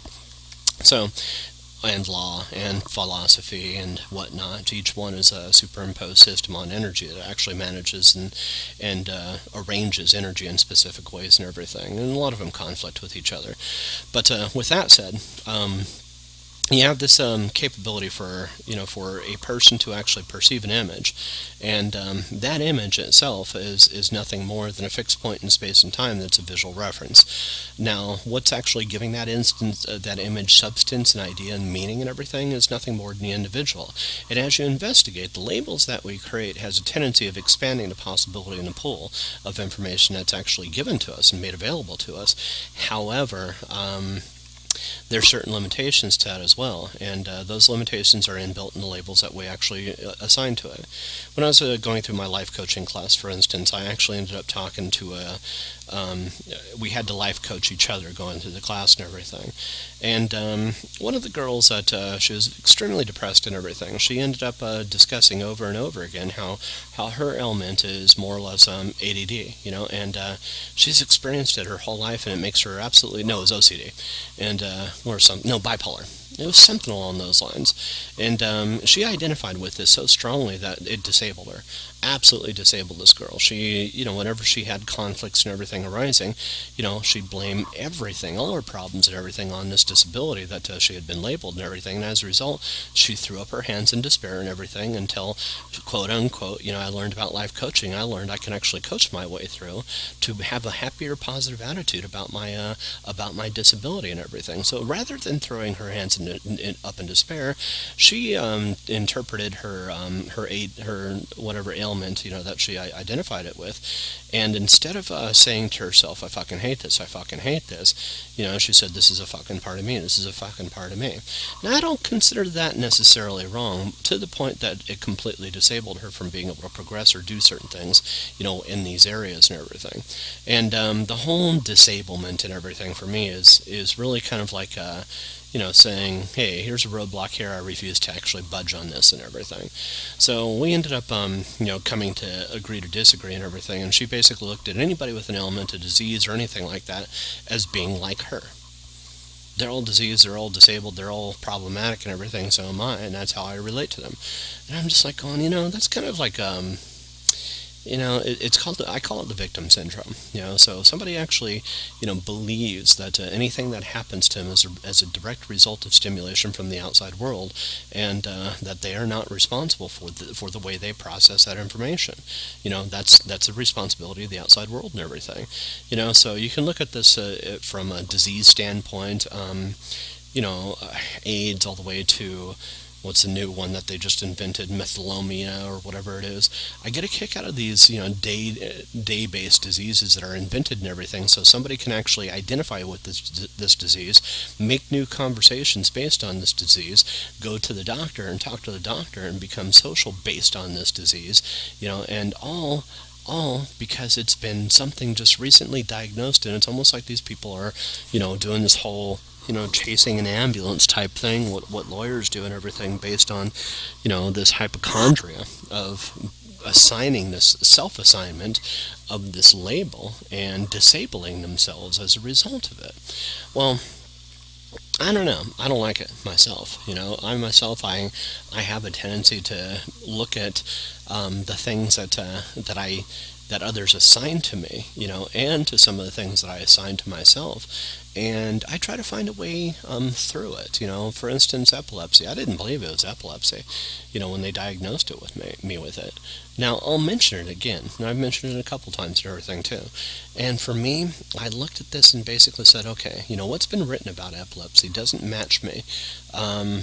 Now, I'm, I at first called the uh, diagnosis wrong until I started understanding that what others saw um, versus what I perceived, this happened about six years ago and everything, weren't one and the same. Other people saw me going through convulsions and saw me having, uh, you know, some kind of attacks and everything. And I myself, I, I actually uh, refused to actually identify with this disease, and as a result, I refused to identify with the chronology that was expected of me to, you know, to fit and conform to the uh, collective belief systems assigned to me by based on this this disease and everything. So as time went on and everything, I started understanding that uh, the disease is a product of the mind as much as the body is, you know. And um, with this said and with this in mind, you know, that's actually how I eliminated my stress-related elements and everything. Um, but it's also what came, made me help me come to understand, you know, that the matrix um, from a neo perspective and, and content is more or less an introduction to alternative possibilities, you know, into the existence and being able to make meaning and make sense of this, you know, this thing that I'm in, you know, and um, to to more or less really put to light and basically say some people are going to feel terrified that they're trapped in this thing, but others, namely myself, are going to feel empowered. We're going to realize the possibilities that it offers. Sure, there's going to be some limitations that are going to be involved with it and everything, but those limitations create some predictability and actually make it, from a personal perspective and everything, that I could sleep at night, that I can feel loved, that I can feel hope. And when I see a ghost on a T V, or when I remember seeing a ghost on a T V, or when I hear about a ghost in the real in real life and everything, you know, from the various stories that have littered this planet and everything since since I can remember, I know that a ghost is nothing more than a bleed over from an alternate reality. Somebody has chosen to exit the stage of my life, and thus created an alternate reality. And that ghost is nothing more than a reflection and an indication of the dilation of of the physical construction of, of the universe itself and everything that's being formed in that alternate reality. Now, deviation in time causes the deviation in physics. And all I'm seeing is the echo in my reality of that deviation. Now, I myself, I haven't uh, physically seen ghosts. I've seen, you know, weird things, um, but nothing I would, like, directly classify as, like, a ghost or anything like that. But I'm certainly receptive to the possibility. You know, and I've seen it on T V. So, with that said, I don't know. The uh, digital concepts and everything, constructs that uh, create my reality are more or less just evidence of, you know, of a belief pattern and everything. Now, am I in the analog? I suspect I am now. And I'm also suspecting that some believe that it's impossible to exist here. You have to come to terms with infinity. Some believed, I think, wrongly, that you have to understand it. Well, you could simplify it into pretty much one sentence. Anything is possible. The order I make is the order, or the order I live in is the order I make. It really is kind of that simple. But dissociation is what co- makes possibilities. Denial, self-denial, you know, is what uh, what allows for the discovery of things that you didn't even know existed before. So, in any case, yes, I would like to see these shows and everything replicated in alternate realities that we as a uh, society and world create. You know, and um, I know there's a lot of disembodied minds and everything that I'd like to uh, give a home to. Um, how to communicate with them and how to actually create this communication back and forth with the respective agencies and everything that could be responsible for creating these alternate realities, I sincerely don't know. Um, I suspect to some degree I'm a little bit of a conduit and maybe a channeler of this information and everything. You know, I suspect the worlds like Watch Dogs and Grand Theft Auto and that kind of stuff are, you know, evidence of the creation and the influence of spirits or beings or disembodied minds and everything that are actually involved in creating these alternate realities and everything. Um, it doesn't mean, you know, that... Uh, that this is the limitation of it. Um, I'm suspecting there's a lot, lot more out there because of this whole revisitation thing for the uh, for the naked reality and everything. And um, I'm just suspecting that there's a lot of minds out there that are just simply looking for this just because this is what they call home and they feel natural at. So, in any case, um, I don't know. I think that uh, the exploration and creation of possibilities is kind of our responsibility as a species now. And uh, I'm talking about as a collective species, you know, known as planet Earth or Earthlings. So, what what I can do in this process, fuck if I know. Sincerely, I don't know.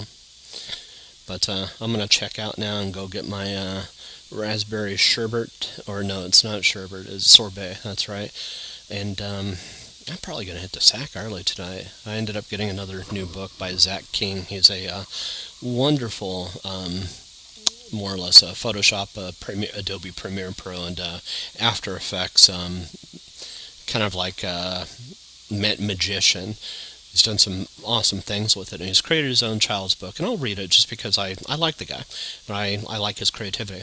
So I'm kind of curious what, um, what a mind like his produces for a book.